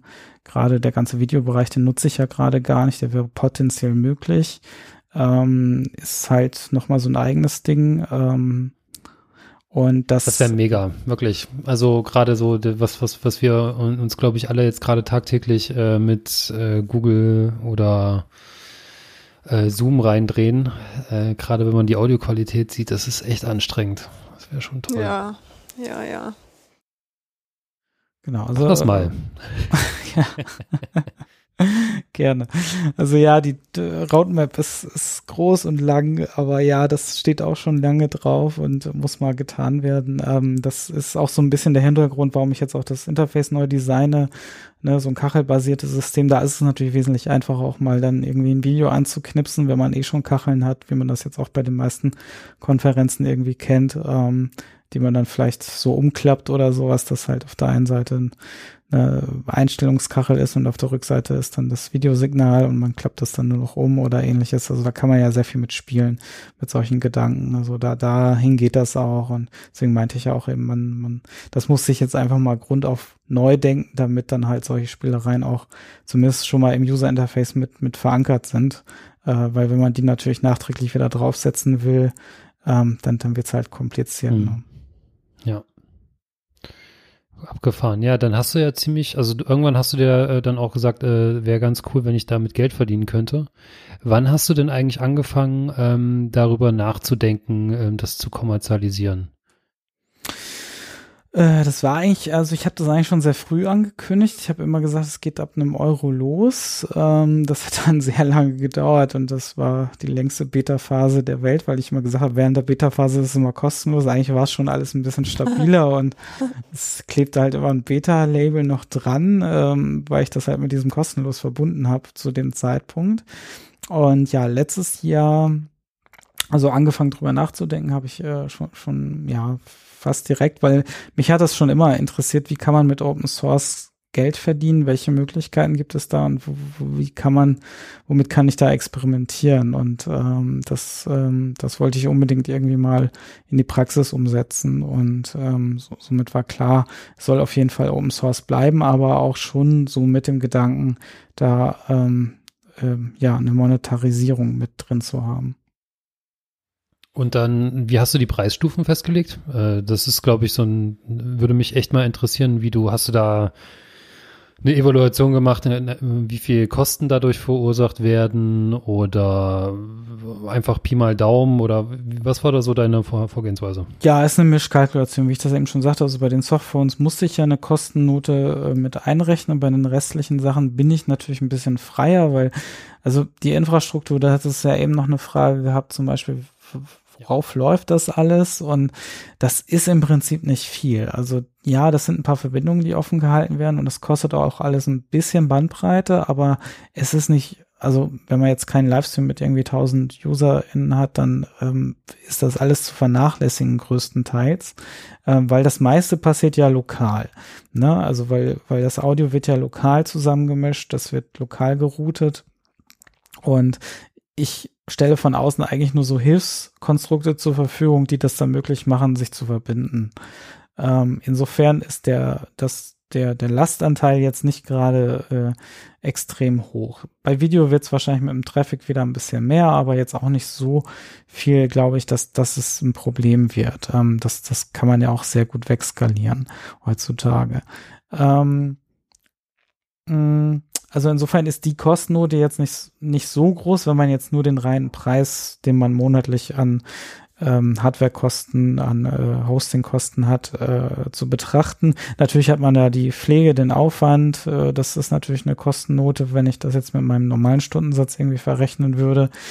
Ähm, ist ein bisschen schwierig, so eine Mischkalkulation natürlich aufzustellen. Ich weiß, wo du hin willst. Das ist tatsächlich ähm, nicht ganz einfach und ähm, wenn es nach mir ging, ich würde es auch am besten alles kostenlos anbieten, weil sich darüber Gedanken zu machen, das ist so die Hölle auf Erden, weil äh, das äh, frisst halt wirklich so viel Zeit und Energie, äh, die man wirklich besser umsetzen könnte. Aber irgendwo muss natürlich das Geld, manchmal macht es mir Spaß, aber es ist manchmal auch wirklich sehr, sehr anstrengend. Wo packe ich das jetzt wieder rein, in welche Preisstufe und wie setze ich es an? Also was ich schon immer versuche, ist halt zu sagen, okay, ähm, ich versuche zu vermeiden, etwas kostenloses kostenpflichtig zu machen, weil das ist natürlich so der schlechteste Move, glaube ich, den man machen kann, dass man irgendwas wegnimmt, was bisher kostenlos war. Deswegen versuche ich es eigentlich, wenn dann eher höherpreisig irgendwo einzustufen und dann vielleicht mit der Zeit runterzustufen, wenn das dann geht oder wenn ich merke, dass das funktioniert nicht,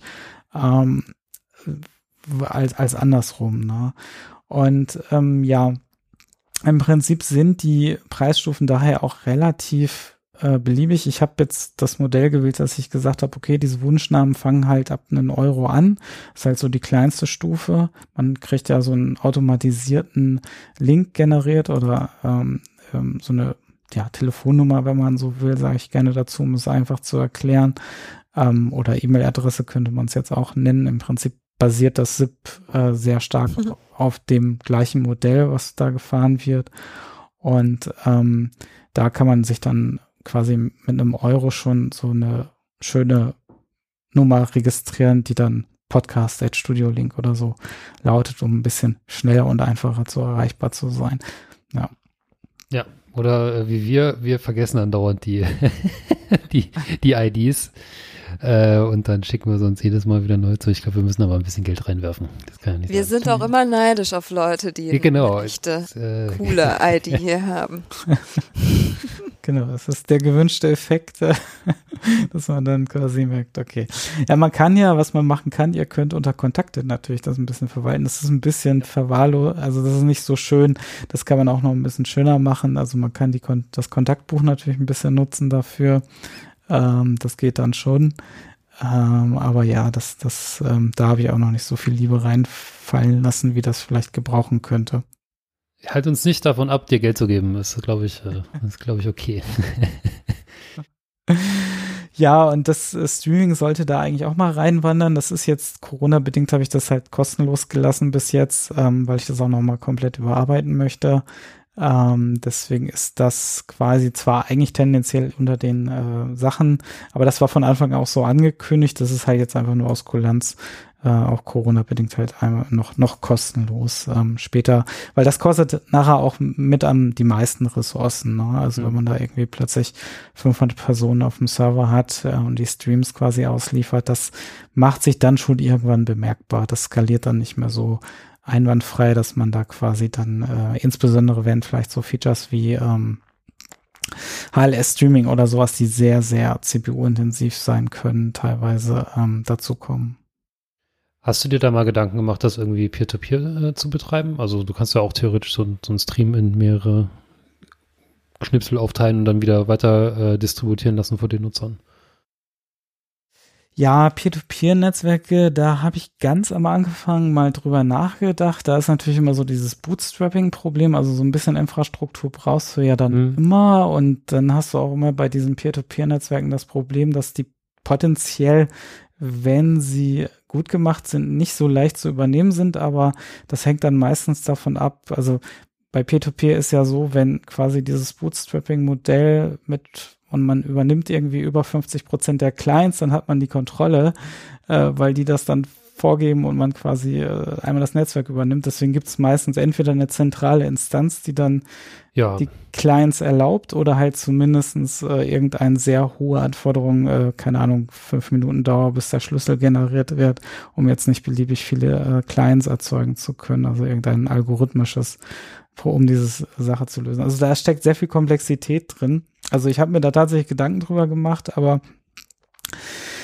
es ist halt wirklich sehr komplex und äh, da muss man schon wirklich drin sein, glaube ich, in dieser Peer-to-Peer-Geschichte, äh, um das immer ordentlich umsetzen zu können. Und habe ich mich damals nicht so dran getraut, äh, das dann wirklich äh, hinzubekommen. Und ähm, da wäre dann auch das Finanzierungsmodell wieder spannend. Ne? Also wie kriegt man das dann ohne zentrale Instanzen wirklich hin oder nur naja, du kannst ja schon zentrale Instanzen haben, aber du könntest ja theoretisch dann die, äh, na gut, die Clients, ja, dann wird es wahrscheinlich wieder schwierig, dann kannst du nicht einfach nur einen Stream raushauen, sondern müssten quasi, müsstest du dir wirklich irgendeinen Client installieren, um dann an dem Livestream teilzunehmen. Also zum Beispiel die iOS-App könnte das ja theoretisch machen, die das dann weiter, den, den Client weiter streamt von dem äh, Mobilgerät.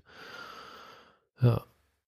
Ja, ja, und das ist dann ja auch eine rechtliche Frage. Dann streamen natürlich wieder andere irgendeinen Content, wenn dann jemand wirklich mal irgendwie ja. Musik streamt und äh, dann wird das über den eigenen Anschluss. Da sind wir wieder bei diesen Peer-to-Peer-Netzwerken, wo dann, ja, schwierig. Also prinzipiell bin ich für solche Ansätze ja eigentlich, mag ich solche Ansätze ja auch, aber es ist halt dann doch wieder so viele Probleme, noch nicht mal die technischen, sondern eher halt so dieses ganze Drumherum und man gibt halt so diese Kontrolle ein bisschen raus und ja, ich, ich bin da, also ich skaliere das lieber dann serverseitig einfach, weil ich dann ähm, tatsächlich die Kontrolle drüber habe und weil wie ist dann mit den Updates? Dann hast du halt Clients, die aktualisieren nicht, damit habe ich jetzt schon teilweise Probleme, dass äh, also es hängt natürlich auch so ein bisschen äh, davon ab. Also jetzt gibt's endlich mal Update-Benachrichtigungen, ähm, die jetzt kommen und ähm, dann auch vielleicht hoffentlich irgendwann mal perspektivisch irgendwie eine Auto-Update-Funktion, die man irgendwie aktivieren kann oder relativ einfach updaten kann. Muss ich nochmal schauen. Aber das ist halt so ein Problem, ne? Wie hält man die Clients aktuell und dann hast du alte Clients und gerade bei so einem Peer-to-Peer, -Peer, mhm. dann sprechen die noch nicht das ja. neue Protokoll und dann das ist dann immer ein bisschen schwierig. Und wenn ich das dann auf Serverseite relativ schnell deployen kann äh, und das selber unter Kontrolle habe, dann kann ich da natürlich wesentlich schneller voranschreiten als und muss da nicht solche Rücksicht auf irgendwie alte Clients nehmen. Ja. Ja, okay. also trägt sich das äh, Finanzierungsmodell für, für dich? Also du hast du hast du schon mehr Einnahmen als Kosten? Ja, das auf jeden Fall. Also das, da war ich auch sehr überrascht, dass das so geklappt hat. Natürlich hat das jetzt auch, ähm, wäre mal spannend gewesen, jetzt in der parallelen äh, Welt zu sehen, wie das ohne äh, Pandemie äh, geklappt hätte, äh, was das überhaupt für eine Auswirkung hatte. Das kann ich natürlich schwer einschätzen, weil ich am ersten dritten letztes Jahr gestartet bin und dann äh, quasi zwei Wochen später der Lockdown kam. Äh, das äh, war äh, quasi eine direkte Überschneidung. Aber ja, ich, also ich bin also es, ich kann zwar nicht in Vollzeit drauf entwickeln, aber so eine Halbzeitstelle ist es mittlerweile und das finde ich sehr angenehm und das hat halt, wie gesagt, auch dazu geführt, dass ich mir dann auch mehr Zeit für Open Source Sachen schon nehmen konnte, wo ich, wo ich wirklich extrem geflasht und dankbar für bin, dass die Community das auch ermöglicht, weil ähm, das Modell war auch immer so ab einem Euro und man kann ja auch einen beliebigen Preis eingeben neben den Standardpreisen ähm, um das einfach so ein bisschen nach diesem Overspace Modell quasi, mhm. ähm, dass man einfach sagt, okay, ich habe ein bisschen mehr, ich habe ein bisschen weniger, ich gebe das, was ich kann und dann, ähm, ja, dann, dann kommt man da irgendwie zusammen und ähm, so, dass niemand ausgeschlossen wird. Das war mir auch irgendwie immer ganz wichtig ähm, da mit so einem Zahlungsmodell dann auch niemanden auszuschließen. Und ähm, ja, ich denke, man kommt auch schon sehr weit mit der Open Source Variante und der Freemium Geschichte. Aber wenn man natürlich dann so, so einen Online-Stream, On-Air-Stream machen möchte, dann ähm, dann ist das jetzt auch nicht eine Kostennote, wo man sich gleich überlegt, okay, dann mache ich doch lieber einen eigenen Server oder so, sondern kann das dann doch relativ schnell finanzieren vielleicht. Cool. Ja, das sind äh, interessante Erfahrungen, weil das wird, glaube ich, auch äh, bei Plus äh, ähnliche Fragen dann aufwerfen. mhm. Derzeit zögern wir es ja noch äh, etwas heraus, die, genau. die Erkenntnis, künstlich. indem wir einfach künstlich herauszögern, indem wir einfach kein Geld verlangen und, und die Spannung äh, beibehalten. Wir machen eine Konkurrenz meine, mit der beta Meine längste, ja. genau. Ja. was müssen wir denn, was hast du denn für eine Zeitspanne? Äh, man müsste jetzt mal rausgucken, in welchen Vortrag ich das zum ersten Mal auf einem äh, Workshop, äh, es müsste so wahrscheinlich 2015 perspektivisch gewesen sein, also fünf Jahre. okay, da haben wir noch ein bisschen was zu schaffen. Also ich habe es plus am 11. Juni 2020 angekündigt, als kommt bald. Ähm, bald ist äh, jetzt auch schon irgendwie ein sehr gestreckter Begriff, aber ja, um Studio Link Dimension zu erreichen, es ist noch ein Stück zu schaffen. Okay. Ich überlege gerade, ich habe so ein bisschen die, äh, lang, langsam geht mir so die Themenliste aus. Ähm, ich habe natürlich noch so ein paar Fragen mhm. zu diesen, diesen Live-Feature, aber das ist dann auch eher so aus Interesse Richtung genau, Player. Ich kann ähm, ja noch mal ein bisschen, also wo wir jetzt auch letztens im Sendegarten, jetzt ist ja so ein bisschen dieses Clubhouse-Ding gestartet und ähm, ich war jetzt sowieso schon so ein bisschen dabei am überlegen, wie man diese ganze Livestreaming-Geschichte überarbeiten kann. Und die haben natürlich so im, im Kern etwas getroffen, äh, was natürlich sehr attraktiv ist, auch ebenfalls zu haben, dass man etwas hat, wo halt HörerInnen auch eine sehr niederschwellige Geschichte haben, dann auch selber zu Wort zu kommen. Ob das jetzt unbedingt im, im, äh, im Hauptprogramm ist oder ob man danach irgendwie einen Stream startet und sagt, hey, ähm, jetzt machen wir mal eine offene Runde oder sammeln mal Feedback in Audioform auch einfach ein, indem wir mit den Personen sprechen. Ähm, das heißt, dass man so eine Bühne hat, wie, wie bei Clubhouse, äh, das äh, im Prinzip funktioniert und dann quasi dann äh, dazugeholt werden kann. Und da mache ich mir gerade sehr viel Gedanken, wie das auch skalierungstechnisch äh, funktionieren kann, äh, dass man also quasi zwar auf der einen Seite sehr niedrig Hörerinnen äh, hat, die dann natürlich dann relativ instantan dazugeschaltet werden können. Ähm, da habe ich schon so einige Lösungen im Kopf und im Prinzip ist auch vieles schon da, was dafür notwendig ist. Aber ähm, ja, da, da bin ich gerade so ein bisschen, das ist so ein bisschen das fast geheime Projekt. Aber wie gesagt, wir haben im letzten Sendegarten schon ein bisschen drüber spekuliert. Und das ist so ein bisschen auch der Punkt, wo ich dann mit On Air mal gucken muss, wie dann die Integration damit ist. Also ich denke, ein MP3-Livestream macht, macht immer noch Sinn und ähm, HLS ist ja auch schon lange auf der Roadmap, dass man da quasi auch vielleicht so eine Real-Life-Funktion hat, um auch mal was nachhören zu können. Aber da muss ich halt mal gucken, wie dieses gesamte Konzept dann aussehen könnte.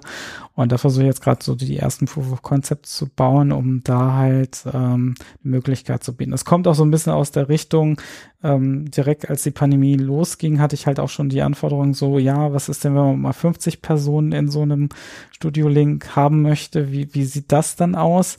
Das ist dann natürlich tendenziell schwierig, wenn man jetzt kein, kein Gigabit-Anschluss oder sowas hat oder eine gute Glasfaseranbindung ähm, mit Uplink. Also in Deutschland ausgeschlossen, ja. Ja, insofern ist das eine Sache, die dann in der Cloud passieren muss, letzten Endes irgendwie. Ähm, und das ähm, würde dann quasi so ein, ähm, deswegen läuft es bei mir auch so unter Studio Link Rooms, das Projekt aktuell, ähm, dass man quasi wirklich so Räumlichkeiten hat, wo dann auch wirklich, ähm, ja, im Prinzip nur noch die Bandbreite vom Server eigentlich das Limit darstellt. Ähm, und äh, die CPU und die anderen Ressourcen, aber nicht mehr der, der eigene Internetanschluss das Problem ist. Ähm, das ist eigentlich so das, wo ich jetzt gerade dran arbeite als nächstes, während ich natürlich den ganzen anderen Support noch mache, aber ähm, ja, das versuche ich gerade so ein bisschen voranzubringen, dass man da so eine ersten Sachen mal hat, mit dem man rumspielen kann, weil das ist auch etwas, was beim letzten Remote Podstock so ein bisschen gefehlt hat. Das hatten wir auch. Wir hatten so ein ähm, äh, Poetry Slam, quasi ein Poetry Slam halt für PodcasterInnen und da war es zum Beispiel auch so, der, der Stream hat in der Regel, also dieser MP3-Stream hat so acht bis zehn Sekunden Latenz und dann wurde quasi das Feedback abgefragt und das ist dann natürlich nochmal zeitversetzt und HLS hat auch tendenziell nochmal ein bisschen mehr Streaming, ist auch nicht so einfach, dann sehr low Latency hinzubekommen.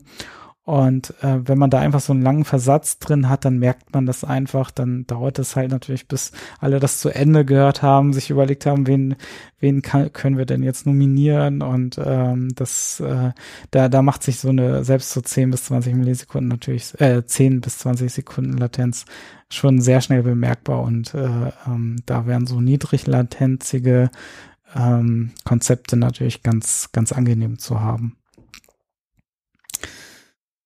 Na gut, du hast dann natürlich dann noch den, diesen ganzen Moderationsaspekt, ne? Den glaube ich, der ist auch nicht zu unterschätzen, den du dann ähm, auch bei Clubhouse hast.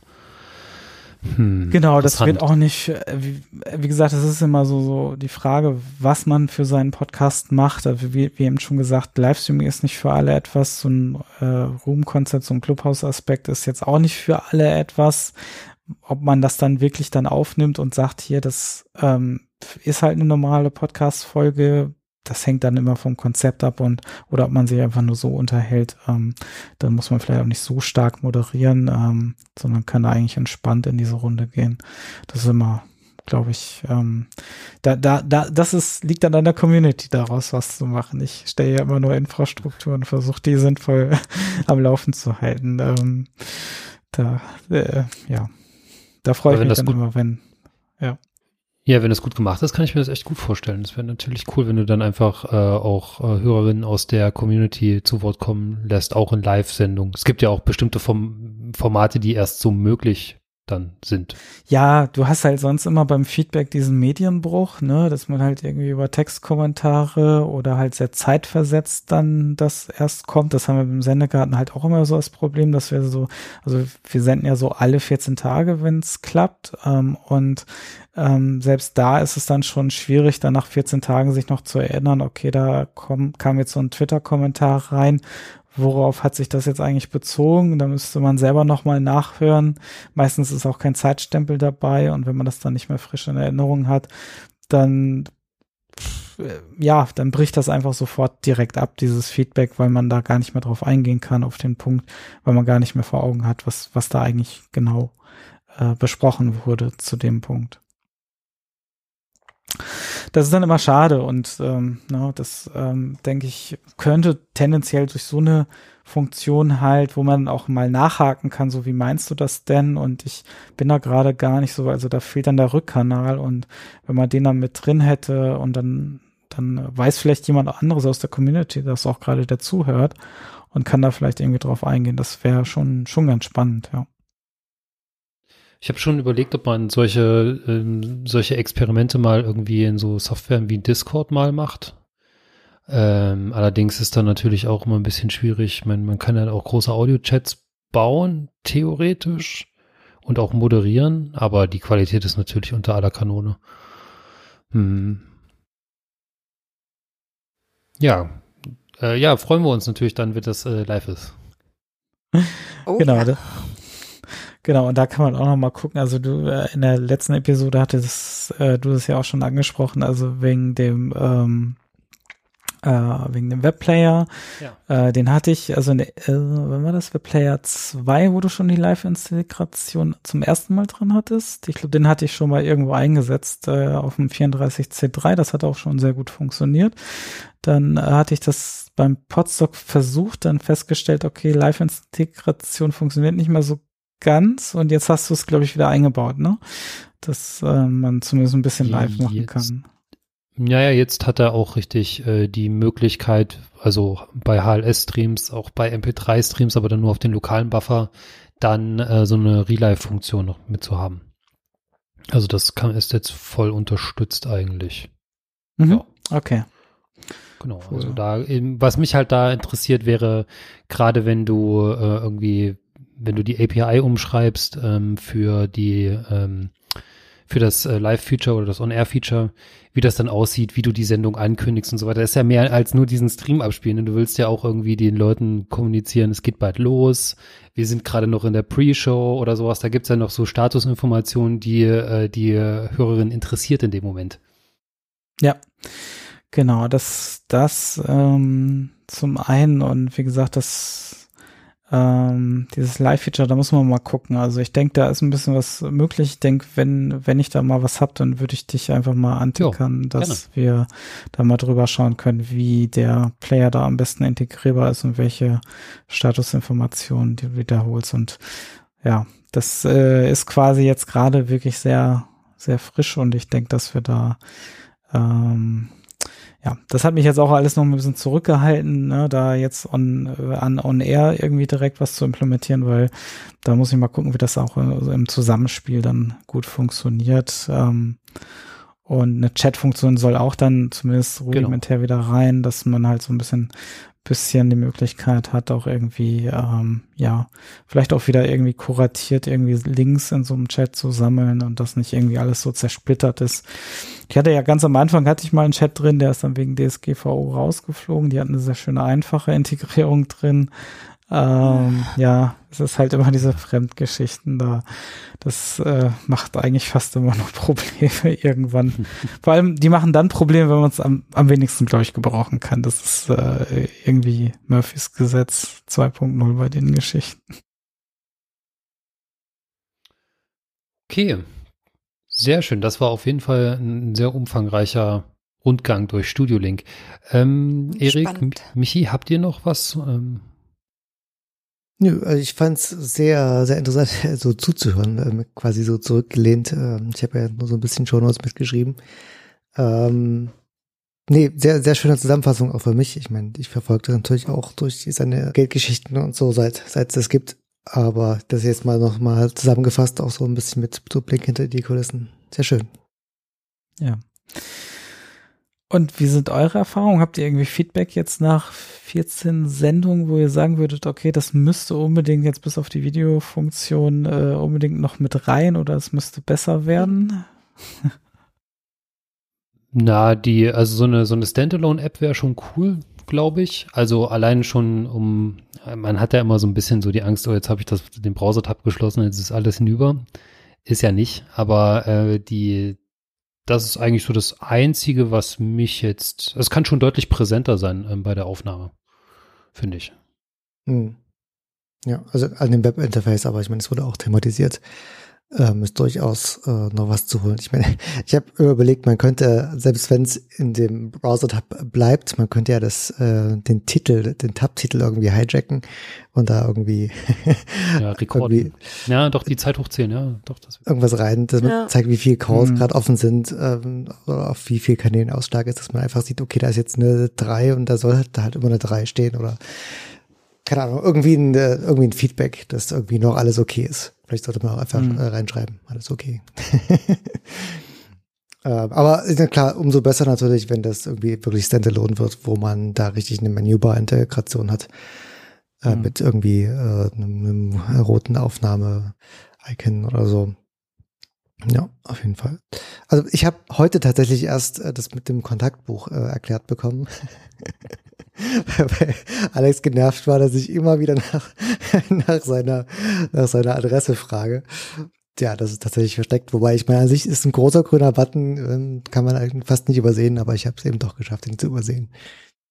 Ja, was ich auch ganz cool finde, ist auch so die ganzen Debugging-Features, die da mit drinne sind, ähm, um, um da erst mal irgendwie selber dafür zu, ein Gefühl dafür zu bekommen, ähm, wie ja. dann, ähm, das ist also auch so, hier das Echo, das Musik, das Musik, das ist, äh, das fand ich ziemlich lustig, äh, dass ich weiß nicht, wie oft das verwendet wird, um überhaupt erstmal ein Gefühl dafür zu bekommen, wie die, ähm, ob es funktioniert. Aber ähm, ja, da, also die Einstiegshürde war, das haben wir auch schon mal gesagt, wir, wir, wir haben uns ja ins gemachte Nest reingesetzt. Ne? Wir sind mit, haben mit Ultraschall äh, losgelegt, wussten, dass Studio Link da ist und dann ging es halt einfach los.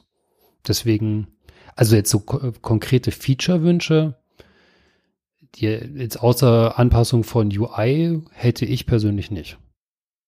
Es macht genau, was es soll. Genau. Ja. Also so eine iOS-App tatsächlich, glaube ich, ist wahrscheinlich für, also jetzt nicht für uns, aber bestimmt für Menschen, die unterwegs sind, total geil. Aber ja, da bin ich selbst auch noch nicht drauf gestoßen. Halt für äh, mein, meine äh, täglichen Arbeitsvideo-Calls wäre das super. Aber mm, da kannst du mm wahrscheinlich wenig machen, wenn du, ich weiß nicht, wie deine Kontakte zu Google sind. Ja, ähm, ja klar, ich meine, das, das kommt immer drauf an, aber das ist, ähm, ja, ähm, aber es wird mittlerweile auch sehr stärker in Firmen eingesetzt, wobei das auch immer so einige Barrieren äh, mit sich bringt, da den Einkauf äh, auch glücklich zu stellen mit irgendwelchen Zertifikaten äh, und ähm, anderen Anforderungen, was äh, dann ähm, ja teilweise dann doch doch sehr sehr starke Hürden sein können, habe ich jetzt auch erst letztens wieder festgestellt.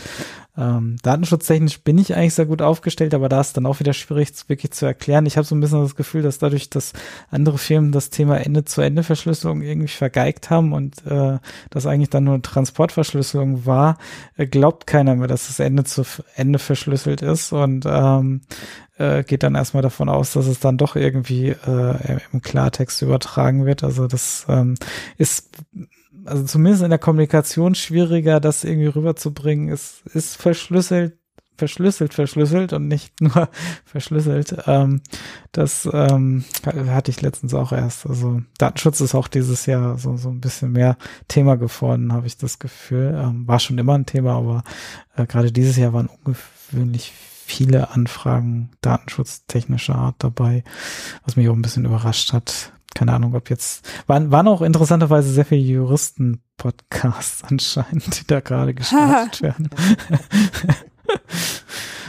ja. ja da, da sagen wir nichts Negatives über Juristen-Podcasts, die sind alle super.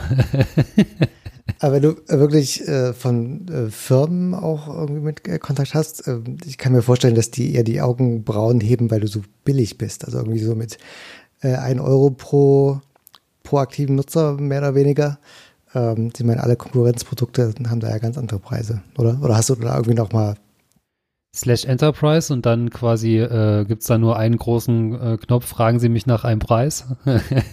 so, so ja, im Prinzip wird's den wahrscheinlich, ja, also äh, wenn es dann da konkreter wird, dann äh, wollen die auch meistens ein eigenes Angebot haben und da kann ich dann natürlich ein bisschen besser drauf eingehen, weil tatsächlich, wie gesagt, diese Hürden sind ja auch mit schon sehr viel Aufwand verbunden. Ne? Also normalerweise klickt sich ja jemand einfach dann den, den Account und da habe ich wenig mit zu tun, wenn ich natürlich dann erstmal irgendwie äh, 15 Seiten Dokumente ausfüllen muss, um den Kunden zu bekommen, dann äh, ist das für einen Euro, der da am Ende runterfällt im Monat. Äh, ja, da kann ich dann lieber andere Dinge entwickeln. Die machen mehr Spaß, als sich da durchzufühlen. Das ist mhm. richtig. Aber das ist denen dann auch meistens äh, klar und dann ähm, kann man das dann auch individuell vereinbaren. Meistens haben die auch eh Sonderanforderungen, wo man dann nochmal drauf eingehen kann und dann kann man das darüber lösen. Mhm. Ist halt auch so, so lustig, weil mir ist letztens erst aufgefallen, dass auch in größeren Meetings, dass man sich ja so schnell ähm, überspricht, ähm, was bei uns sehr selten passiert, äh, dass Google ja dieses Handheben-Feature eingebaut hat, was eigentlich so, so schon so eine Bankrotterklärung dafür ist, dass sie es halt einfach nicht hinkriegen. Ich glaube, wenn man das einmal miterlebt hat, wie, ähm, wie gut sowas auch remote funktionieren kann, auch wenn du jetzt zum Beispiel, du hast zwar eine Videospur, aber die Audiospur ist viel relevanter, äh, da mal, ich würde das gerne einfach irgendwie mal ausprobieren, so mit, äh, mit einem Team und dann mal, ich, ich, ich guck mal, vielleicht ver, verwende ich das nächste Mal für irgendwie eine Pair-Programming-Session oder sowas, um da mal zu, zu sehen, wie responsiver das Ganze wird. Hm. Ja. Ja, das ist halt auch immer, also Google hat ja zum Beispiel das Problem, da muss man die auch irgendwie wieder im Schutz nehmen, da beim, beim Podcasting nimmt man halt meistens gutes Equipment oder so halbwegs gutes Equipment, wenigstens Headsets. Und bei mhm. Google kann es einfach passieren, dass jemand sich wirklich einfach nur mit Lautsprecher an und Mikrofon einschaltet. Und dann brauchst du halt diese Echo Cancellation, damit nicht alle verrückt werden, ähm, weil meistens ist es dann ja auch schwierig für diejenigen dann auch irgendwie zu muten. Ähm, und ähm, dann hast du halt dieses Problem. Skype hat, löst es ja teilweise, ich weiß nicht, ob sie das immer noch so machen, ich habe es mir lange nicht mehr angeguckt, zum Beispiel so, dass sie alle Mikrofone abdrehen und immer nur ein Mikrofon offen ist und dann dauert es natürlich, bis die anderen Mikrofone aufgedreht werden, sobald äh, jemand anders sprechen will, was natürlich dann dazu führt, dass das total lange dauert, bis man sich irgendwie ins, ins Wort fallen kann, weil äh, man den anderen gar nicht hört, dass er gerade versucht anzusetzen zu reden. Das ähm, das, das sind halt so diese Problematiken. Deswegen hatte ich auch sehr früh gesagt, ich, ich möchte eigentlich versuchen, ohne Echo Cancellation auszukommen. Und das hilft dann natürlich erstmal. Bringt natürlich auch das Problem mit sich, wenn dann jemand wirklich, wirklich so ein Echo hat. Deswegen überlege ich halt so, ein so ein Feature vielleicht einzubauen, dass man das wirklich einschalten kann für wirklich schwierige Gastsituationen. Ähm, allerdings so, dass das der Host quasi dann macht oder ähm, die Person, die den Podcast hostet. Ist das denn der schwierige Gast-Button? so ein Knopf, so die die äh, Call oder die Hotlines auch haben. Ähm, ein schwieriger Kunde. so ein roter, großer Button. Sehr schön. Da fällt mir ein, ähm, wo du gerade Skype erwähnt hast, ähm, wie ist das eigentlich? Ich meine, die, die US-Podcaster, die nutzen ja wahrscheinlich auch immer noch Skype, um überhaupt ihren Podcast ähm, aufzunehmen. Hast du da irgendwie ähm, mal einen Einblick, wie ist die Nutzung so aus den Staaten von Studio Link? Ähm, also international ist sie relativ gering. Ich habe da so ungefähr zwei bis drei Gigabyte Traffic im Monat. Das ist jetzt im Vergleich zu dem, was in Europa und Deutschland passiert, ähm, vielleicht fünf Prozent von dem. Also Insofern ist die Nutzung international nicht sehr hoch, was auch natürlich daran liegt, dass ich da tatsächlich von der Webseite und so weiter, von der ganzen Dokumentation noch sehr deutschsprachig unterwegs bin. Das ist auch, also die, das, die Webseite sollte eigentlich schon längst mal neu gemacht werden. Ähm, das ist auch noch so ein Seitenprojekt, was, was immer noch bevorsteht. Aber es war auch ganz gut, so erstmal diese Erfahrung, glaube ich, in der, in der deutschsprachigen Community zu sammeln, weil international sind dann halt bestimmte Dinge dann auch wieder schwieriger in der Kommunikation und ähm, was, was man einfach hier auf einem kleineren Weg viel schneller irgendwie ein Feedback hm. nochmal beheben kann, das ist dann dort nochmal ein bisschen schwieriger. Ab und zu tauchen ja auch im Sendegate irgendwie so ein paar äh, englischsprachige Sachen bei mir als Support-Requests auf. Ähm, und da sieht man schon so ein bisschen den qualitativen Unterschied, dass die natürlich dann ähm, relativ wenig Informationen geben und ähm, da, da ist es dann schwer und meistens auch irgendwie dann nicht wieder auf Feedback reagieren. Das ist halt, ähm, weiß ich nicht, ein bisschen schwierig an der Stelle und ähm, deswegen bin ich jetzt ganz froh gewesen, dass es jetzt in der ersten Zeit erstmal so in dieser Community ja. ist. Und dann kann man, glaube ich, wenn es dann wirklich abgehangener ist, einfach damit besser rausgehen, weil man dann weiß, okay, da gibt's jetzt einfach ein paar Standardantworten und da gibt's jetzt gar nicht so viel potenzielle Probleme hoffentlich, die da noch auftreten können. Ja. Hm. Interessant, äh, die Argumentation von Ralf zu Ultraschall war ja eine ähnliche, äh, der auch bewusst auf äh, deutschsprachig gegangen ist. Das hat, äh, hat aber die chinesische Community sich nicht davon abhalten lassen, äh, das trotzdem für sich zu übersetzen. Das fand, fand ich ganz geil. Ja, also da müsste ich auch mal gucken, dass ich mir da irgendwie vielleicht mal international jemanden hole, der da irgendwie äh, vielleicht mal, also was, was interessant ist, das hatte ich mal auf dem letzten Podstock auch mal rausgesucht, dass tatsächlich, ähm, man würde ja jetzt meinen, dass vielleicht irgendwie in den USA sehr viel passiert, da ist jetzt also äh, West Coast ist schon im, in der Traffic-Statistik recht ähm, so, so an zweiter Stelle, an erster Stelle äh, habe ich so äh, Brasilien und äh, an dritter Stelle Indonesien. Äh, was sehr interessant ist. Also da muss es irgendwelche Einschläge gegeben haben bezüglich irgendwie Weiterempfehlungen, ähm, dass sich das da irgendwie verbreitet hat. Ähm, fand ich dann auch skurril, aber ähm, ja, ähm, habe ich habe ich bis heute noch nicht rausgefunden, warum das so äh, dort äh, anscheinend stärker genutzt wird. Wahrscheinlich irgendein ein, ein Podcaster oder Podcasterin wird darauf aufmerksam geworden sein und das da in der Community weiter verbreitet haben, vermute ich mal. Anders kann ich es mir irgendwie nicht erklären. Vielleicht die äh, Podlovers Asia, wer weiß. ja, cool. Ja, Sebastian, das waren wirklich ziemlich coole Einblicke, ähm, weil sich ja so die ähm, tatsächlich die Tätigkeitsfelder doch, ähm, obwohl wir andere äh, Ziele haben, doch sehr stark überschneiden. Das ist äh, interessant. Ja, ich denke, im Kern sind ja alle Open Source Projekte. Ich merke das ja jetzt auch, wie gesagt, da ich da ja auch stärker bei, bei LipAE und Bersip halt da auch dabei bin, kann ich auch, ich höre ja euren Podcast auch und äh, kann den, den Schmerz da auch natürlich teilweise nachvollziehen, wenn man, wenn man da Feedback und andere Sachen, da, da, da ist, es ist halt immer das gleiche Problem. Also man hätte natürlich am liebsten instantan sehr gerne Feedback, weil gerade wenn man ein kleines Team ist, ist es natürlich schwierig, alle Konstellationen irgendwie zu testen. Ähm, das, ähm, das geht mir dann ja besonders genauso, weil ich, ich habe zwar hier extrem viel Technik-Equipment, ich habe ein Mac Mini, ich habe ein MacBook, ich habe ein ich habe verschiedene Windows-Systeme, worauf ich teste. Ich kann leider kaum in Virtualisierung testen, weil das meistens das Audio schneller kaputt macht, als es äh, funktioniert. Ähm, das bricht meistens sehr gerne und das es gibt nichts Schlimmeres, wenn man gerade irgendwie einen Bug sucht und feststellt, okay, das ist eigentlich die VM, die gerade Probleme macht und ja. ähm, gar nicht das Problem bei mir. Und wenn man da eine Stunde versenkt hat, das erste Mal, dann überlegt man sich das zweimal, ob man nochmal in der Virtualisierung testen will. Ähm, und dementsprechend teste ich eigentlich fast nur auf reale Hardware. Manchmal mache ich es einfach so, ich, man kann ja sehr gut von externen Festplatten booten, ähm, dass ich da verschiedene Systeme habe, Windows 7 oder sowas noch teste. Ähm, also das ist nochmal so ein einiger, sehr viel testintensiver und wenig automatisierbar, wobei einiges hoffentlich in Zukunft auch mal zumindestens so die Standards äh, ein bisschen besser automatisiert getestet werden von mir. Aber ähm, ja, gerade wenn es um Audio geht, dann kann man leider nicht ganz so viel automatisieren, ja. Sehr schwierig. Ja, da, da sind wir alle im gleichen Boot, das stimmt allerdings, gerade so in dieser Open Source Community. Ähm, ja. Gut, dann würde ich sagen, nochmal vielen Dank, Sebastian. Und ich glaube, dann haben wir die Episode äh, durch, oder? Jo, ist im Kasten. Gerne. Mhm.